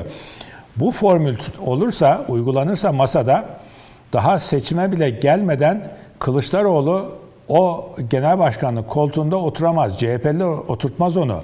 Yani şimdi isyan e, küskünler çıkacak, vekil listeleri açıklanacak. Biz bu kadar emek verdik, bunlar niye yok? İyi Partililer niye burada? Davutoğlu'nun adamı niye burada? Demokrat Parti nasıl bir partidir? Onun ne işi var bizde diyecekler. Yani e, tutmayacak bir hikaye, senaryo. Benimki de aslında senaryo değildi demin reklam önce söyledim. Bir analiz. Şöyle Doğru. düşünüyorum. Doğru. Doğru. Ee, yani analize yanlış demek mümkün değil. güçlü zaten. Ha. Ee, Akşener'in güçlü olabilmesi için yani birinci parti olacağız diyor ya muhalefette. AKP'nin önüne geçerek birinci parti olacağız demedi hiç bugüne kadar. Tabii. Muhalefette birinci parti olacağız. Yani ana muhalefet biz olacağız diyor. Yani CHP ana muhalefet olduğuna göre CHP'nin yerinde biz olacağız diyor. CHP'nin yerinde olabilmesi için CHP'nin içinde karışıklık çıkması, CHP'nin dağılması gerekir. CHP nasıl dağılır? Ee, Kılıçdaroğlu aday olur, seçilemezse CHP dağılır. Kılıçdaroğlu da genel başkanlıktan gider ama şu, şu da söyleniyor galiba Mete Bey de söyledi. Ya bugüne kadar bilmem kaç tane 10 tane 11 tane seçim kaybetti Ben Kılıçdaroğlu. Bak gitmedi niye bundan sonra gitsin? Evet doğru hatırlamışım. Şimdi bu, bu da doğru bir yaklaşım aslında. Değişik bir bakış açısı. Dün dün müydü bu açıklama Mete Bey? Yok bunu daha önce bugün dün söylemedi canım. Hangisini? Ha, peki. Ee, daha Oradan önceki aklında seçim- kalmış demek ki. Yani bu Senin demin söylediğini dün mü söyledi Devam diye edeyim soruyor. hocam. Yok. Hayır hayır. Hayır öyle bir şey Hayır, onu ben- söylemedi. ben- hayır, o o- yorum olarak söyledi şey. Ben yorum olarak söyledim. Ee, Öyle bir şey Bey. söylemedi. O şeyin yorumu. peki yani Naçizane benim. Evet. Kimin? ha, güzel. O zaman e, bu yorumun sahibini kutluyoruz. Güzel bir bakış açısı. Yani bu seçimde de kazanamazsa Kılıçdaroğlu gider deniyor. Genel kanı bu Türkiye'de. Ama bugüne kadar 10-11 seçim kaybetti gitmedi. Bunda niye gitsin deniyor. E, kim söylediyse arkadaşlar... Ben söyledim, tebrik Mete Bey bu sefer birbirinizi. farklı dedi. Tokalaşın yani. Yaşı yaşı itibariyle farklı. Yaşı itibariyle farklı. Evet. Ama Ee, e, bu arada yine bize katılmayan bir e, konuğumuz var Yok. karşımızda. Bu konuda üzerine düşünmediğim için. e, Ee, katıp Nedim Bey son söyleyeyim. söz sizin. Ulki Bey'in Ben- ben- tamamladığını düşünerek e, bitmiş miydi yorumunuz? Tamam, tamamlamış olduk. Peki. Ben ben e, Canan Kaftancıoğlu'nun e, bir doğruyu söylerken içine nasıl e, gerçek olmayan unsurlar katabildiğini, bir siyasetçinin de nasıl bir yapıda olduğunun en iyi örneğini e, görmesi istiyorum izleyicilerin. O da şu. Diyor ki 2009'dan beri yani 10 yıldan 10 yıl bu stratejiyi uyguladı ve 2019 seçimlerinde yani İstanbul Belediyesi'ndeki ve diğer seç, e, illerdeki başarının o inanılmaz stratejinin sonucu olduğunu söylüyor. Şimdi insan tabii o arada ne olmuş 2009'da o seçimi kaybettikten sonra e, iki halk oylamasını, üç genel seçimi, iki ayrı yerel seçimi, iki cumhurbaşkanlığı seçimini falan hepsini kaybetmiş. Yani gelmiş 2019'daki seçimde o inanılmaz strateji başarılı olmuş. Mete'nin de söylediği gibi o zaman İyi Parti falan yok. Peki o aradaki seçimlerde niye bu elde edilemiş bu başarı? Ben tabii şeye katılmıyorum. Gerçekten e, şu andaki CHP'deki delege yapısı, örgüt yapısına baktığınız zaman bu seçimi değil, isterse bir sonraki seçimi de e, kaybetse, eğer kendi istemiyorsa pek şey olmuyor. Yani şöyle düşünün, Cumhuriyet Halk Partisi tarihine bakın. E, hangi genel başkan kaybetmiş ya da parti çünkü uzun yüzyıllık bir parti. E, İsmet İnönü'den itibaren bakın. Yani İsmet İnönü yaşı da artık çok ileriye gitmişti. Ama o Ecevit'e kaybettiği kongrede ben hiç yani şöyle bir arşiv taraması bir zaman çok merak ettiğim için o zaman da yine bir gazetede İsmet İnönü'nün hasta yatağında çünkü bir e, şey nöbet geçirmiş o sürede kongre günlerinde hatta kongre bir gün ileriye erteleniyor. Ee, o yarım sayfa fotoğrafı İnönü hasta diye. Hatırlar mısınız e, Hulki Bey? İnönü hasta diye yarım sayfa. Yani normalde İnönü'nün hasta olması endişe verici bir şeydir ama kurultay öncesi o fotoğrafın oraya verilmesi bana aynı Deniz Baykal'ın e, la kurulan şey gibi. E, komplo gibi geliyor yani. Yani o zaman da aynı mantık. Çünkü CHP'nin eğer İnönü o karizmasını, o ağırlığını koyarak yine e, istese o kurultaydan çıkamay şey e, yine genel başkan olarak çıkabilirdi. Ama işte Ecevit büyük karizma bir şeyler yapıyor ama e, henüz onun kadar şey tecrübesi yok. Yine yenebilirdi onu. Ama hem yaşı hem de o fotoğraf üzerinden yaratan algı İnönü'de zaten ondan sonra kaybediyor. Ondan sonra devam ediyoruz. Kapatmalar, başka gelişmeler var. E, Deniz Baykal'a geliyoruz. Zaten 2008'de küresel sistem onu ayağını kaydırmak için raporlar yazmış. İpek Yolu Enstitüsü falan filan diye bunu Sayın Öymen, CHP Öymen çok net anlatıyor. Bu arada Selahattin Demirtaş'ın tweetini gördün mü? Hayır. Şimdi önümüzde 4 ay var. Ortak aday diyoruz. Yine herkes ya. olmasın diye ne gerekiyorsa yapıyor. Bu nasıl bir akıl tutulmasıdır? Tüm liderlere sesleniyorum. Yakında hepinizle bir araya geleceğiz. Ya içeride ya dışarıda. Ya ben uzun zamandan beri onu ciddiye almamak gerektiğini görüyorum. Çünkü e, etkisiz eleman. HDP, HDP de mi ciddiye almıyor? HDP zaten ciddiye almıyor. Ne zamandan beri HDP'nin ağzından Demirtaş'ı duydunuz? Daha iki gün önce PKK elebaşı için ellerinde kartonlar, tecride son, tecride son. Hatta e, kendini yakanlar var. Demirtaş için niye kimse kendini yakmıyor? Niye Demirtaş için eylem yapmıyorlar? Demirtaş Demirtaş'ı o anlamda çoktan geride bıraktılar onlar. Onlar e, kendi adaylarını çıkarma şeyine girdiler. Çünkü PKK'nın HDP'ye çizdiği perspektif bu. Yani o, o senaryonun içinde Demirtaş yok. O raporu ben yayınladım. Hiçbir yerine Demirtaş'tan bahsetmiyor. Yani Ayhan Bilgen ne yapmak istediği hakkında bir şeyler var PKK'nın. Ama Demirtaş'tan bahis yok. Demirtaş kendi kendine bir o genç seçmeni üzerinde bir etkisi var, bir popülaritesi var. Oradan akıllar veriyor. Hatırlıyor musunuz? Türk açılımı, Kürt açılımı, zart zurt bir sürü palavradan muhabbetleri Bu biraz daha ultimatom gibi tabii. Yok efendim ya bakın şöyle aklı sıra hatırlıyor musunuz? Böyle olursa şu yüzde bilmem kaç bin oy almış işte Meral Akşener ayar veriyordu. Bir araya geleceğiz hepinizde ya içeride ya dışarıda. Ya işte demek? bakın dikkat çekmeye çalış. Ya şimdi şöyle kaybeder kazanırsak siz beni çıkartacaksanız içeriden öyle diyor ya şey ne işi var diyor. Eğer e, kaybederseniz siz de, içeri, siz de içeri gireceksiniz. Bu akıl tutulması tamam mı? Bu tam provokasyon, tam demirtaş ağzı. Kendini zeki zannediyor. Böyle hani işi biraz böyle mizahi anlatımla bir yere varacağını zannediyor. İroniyle falan. Hmm. Ya hocam bakın HDP örgütünün kimlerden bahsettiğini, nelerden bahsettiğine bir bakın. Demirtaş'ın etkisiz eleman ciddiye alacak, onu tartışacak bir boyutu kalmadı artık. Kendi kendine bir kampanya yapıyor. Hatta şimdi istese kendi başına 100 bin imzayla şey de olur. Cumhurbaşkanı adayı olur. Eğer siyasi şey yoksa önünde, engel yoksa, hüküm aldığı hükümlerden dolayı falan. Benim o da olur. kadarıyla olma Hatta, şansı yok. Efendim? Olma şansı yok. Ha yani şey mi hukuken mi yok? Bildiğim kadarıyla cezası onandı diye biliyorum. Ha yani eğer yoksa bu da olabilir. Hatta o bir, bir tartışma anında e, şey olmuştuk. Ben şahit olmuştum.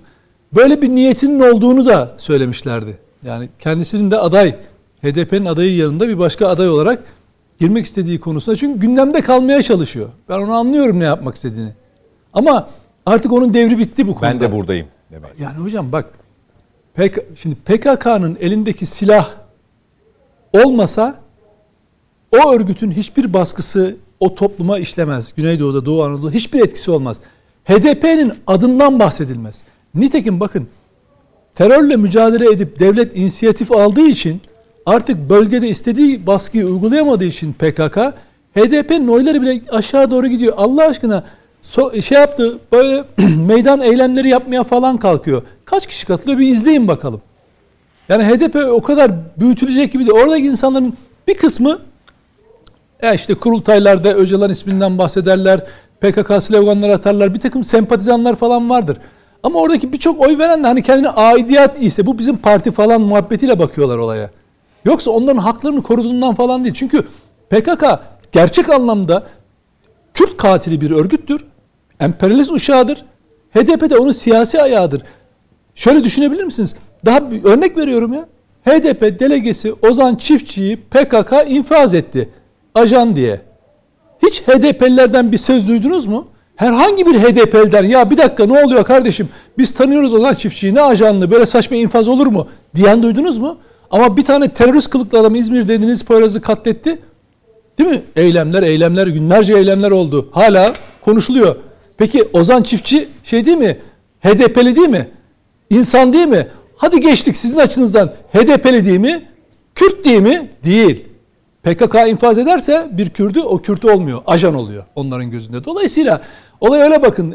Demirtaş'ın yaptığı falan da yazdığı o sığ hikaye kitapları, sığ tiyatro senaryoları gibi bir şey. Kendince bir enerji, bir dalga yaratacak şey. Siyasetin dinamikleri farklı. Türkiye'de siyasetin dinamikleri çok farklı çalışıyor. Bak Peki. Meral Akşener'i sordunuz. Kafası mı karışık falan değil. Hayır. Oyun kuramıyor. Bakın oyun kuramıyor. Çünkü e, eğer işler onun tezgahladığı ya da onun yaptığı gibi Demir e, İmamoğlu'nun mağduriyeti üzerinden o hani otobüsün üzerine çıkmasıyla o süreci yürütebilseydi oyunu o ilerletecekti. O yüzden o seviyeyi yakalayamıyoruz. Tabii diyor. bakın o, işte o yüzden isyan ediyor. Diyor ki ya bak işte özne de kalmadı, şu da olmadı, bu da patladı, bu da cartladı falan diyor. Şimdi bir sürü başka senaryolar konuşuluyor. Onun yerine ne yapıyor?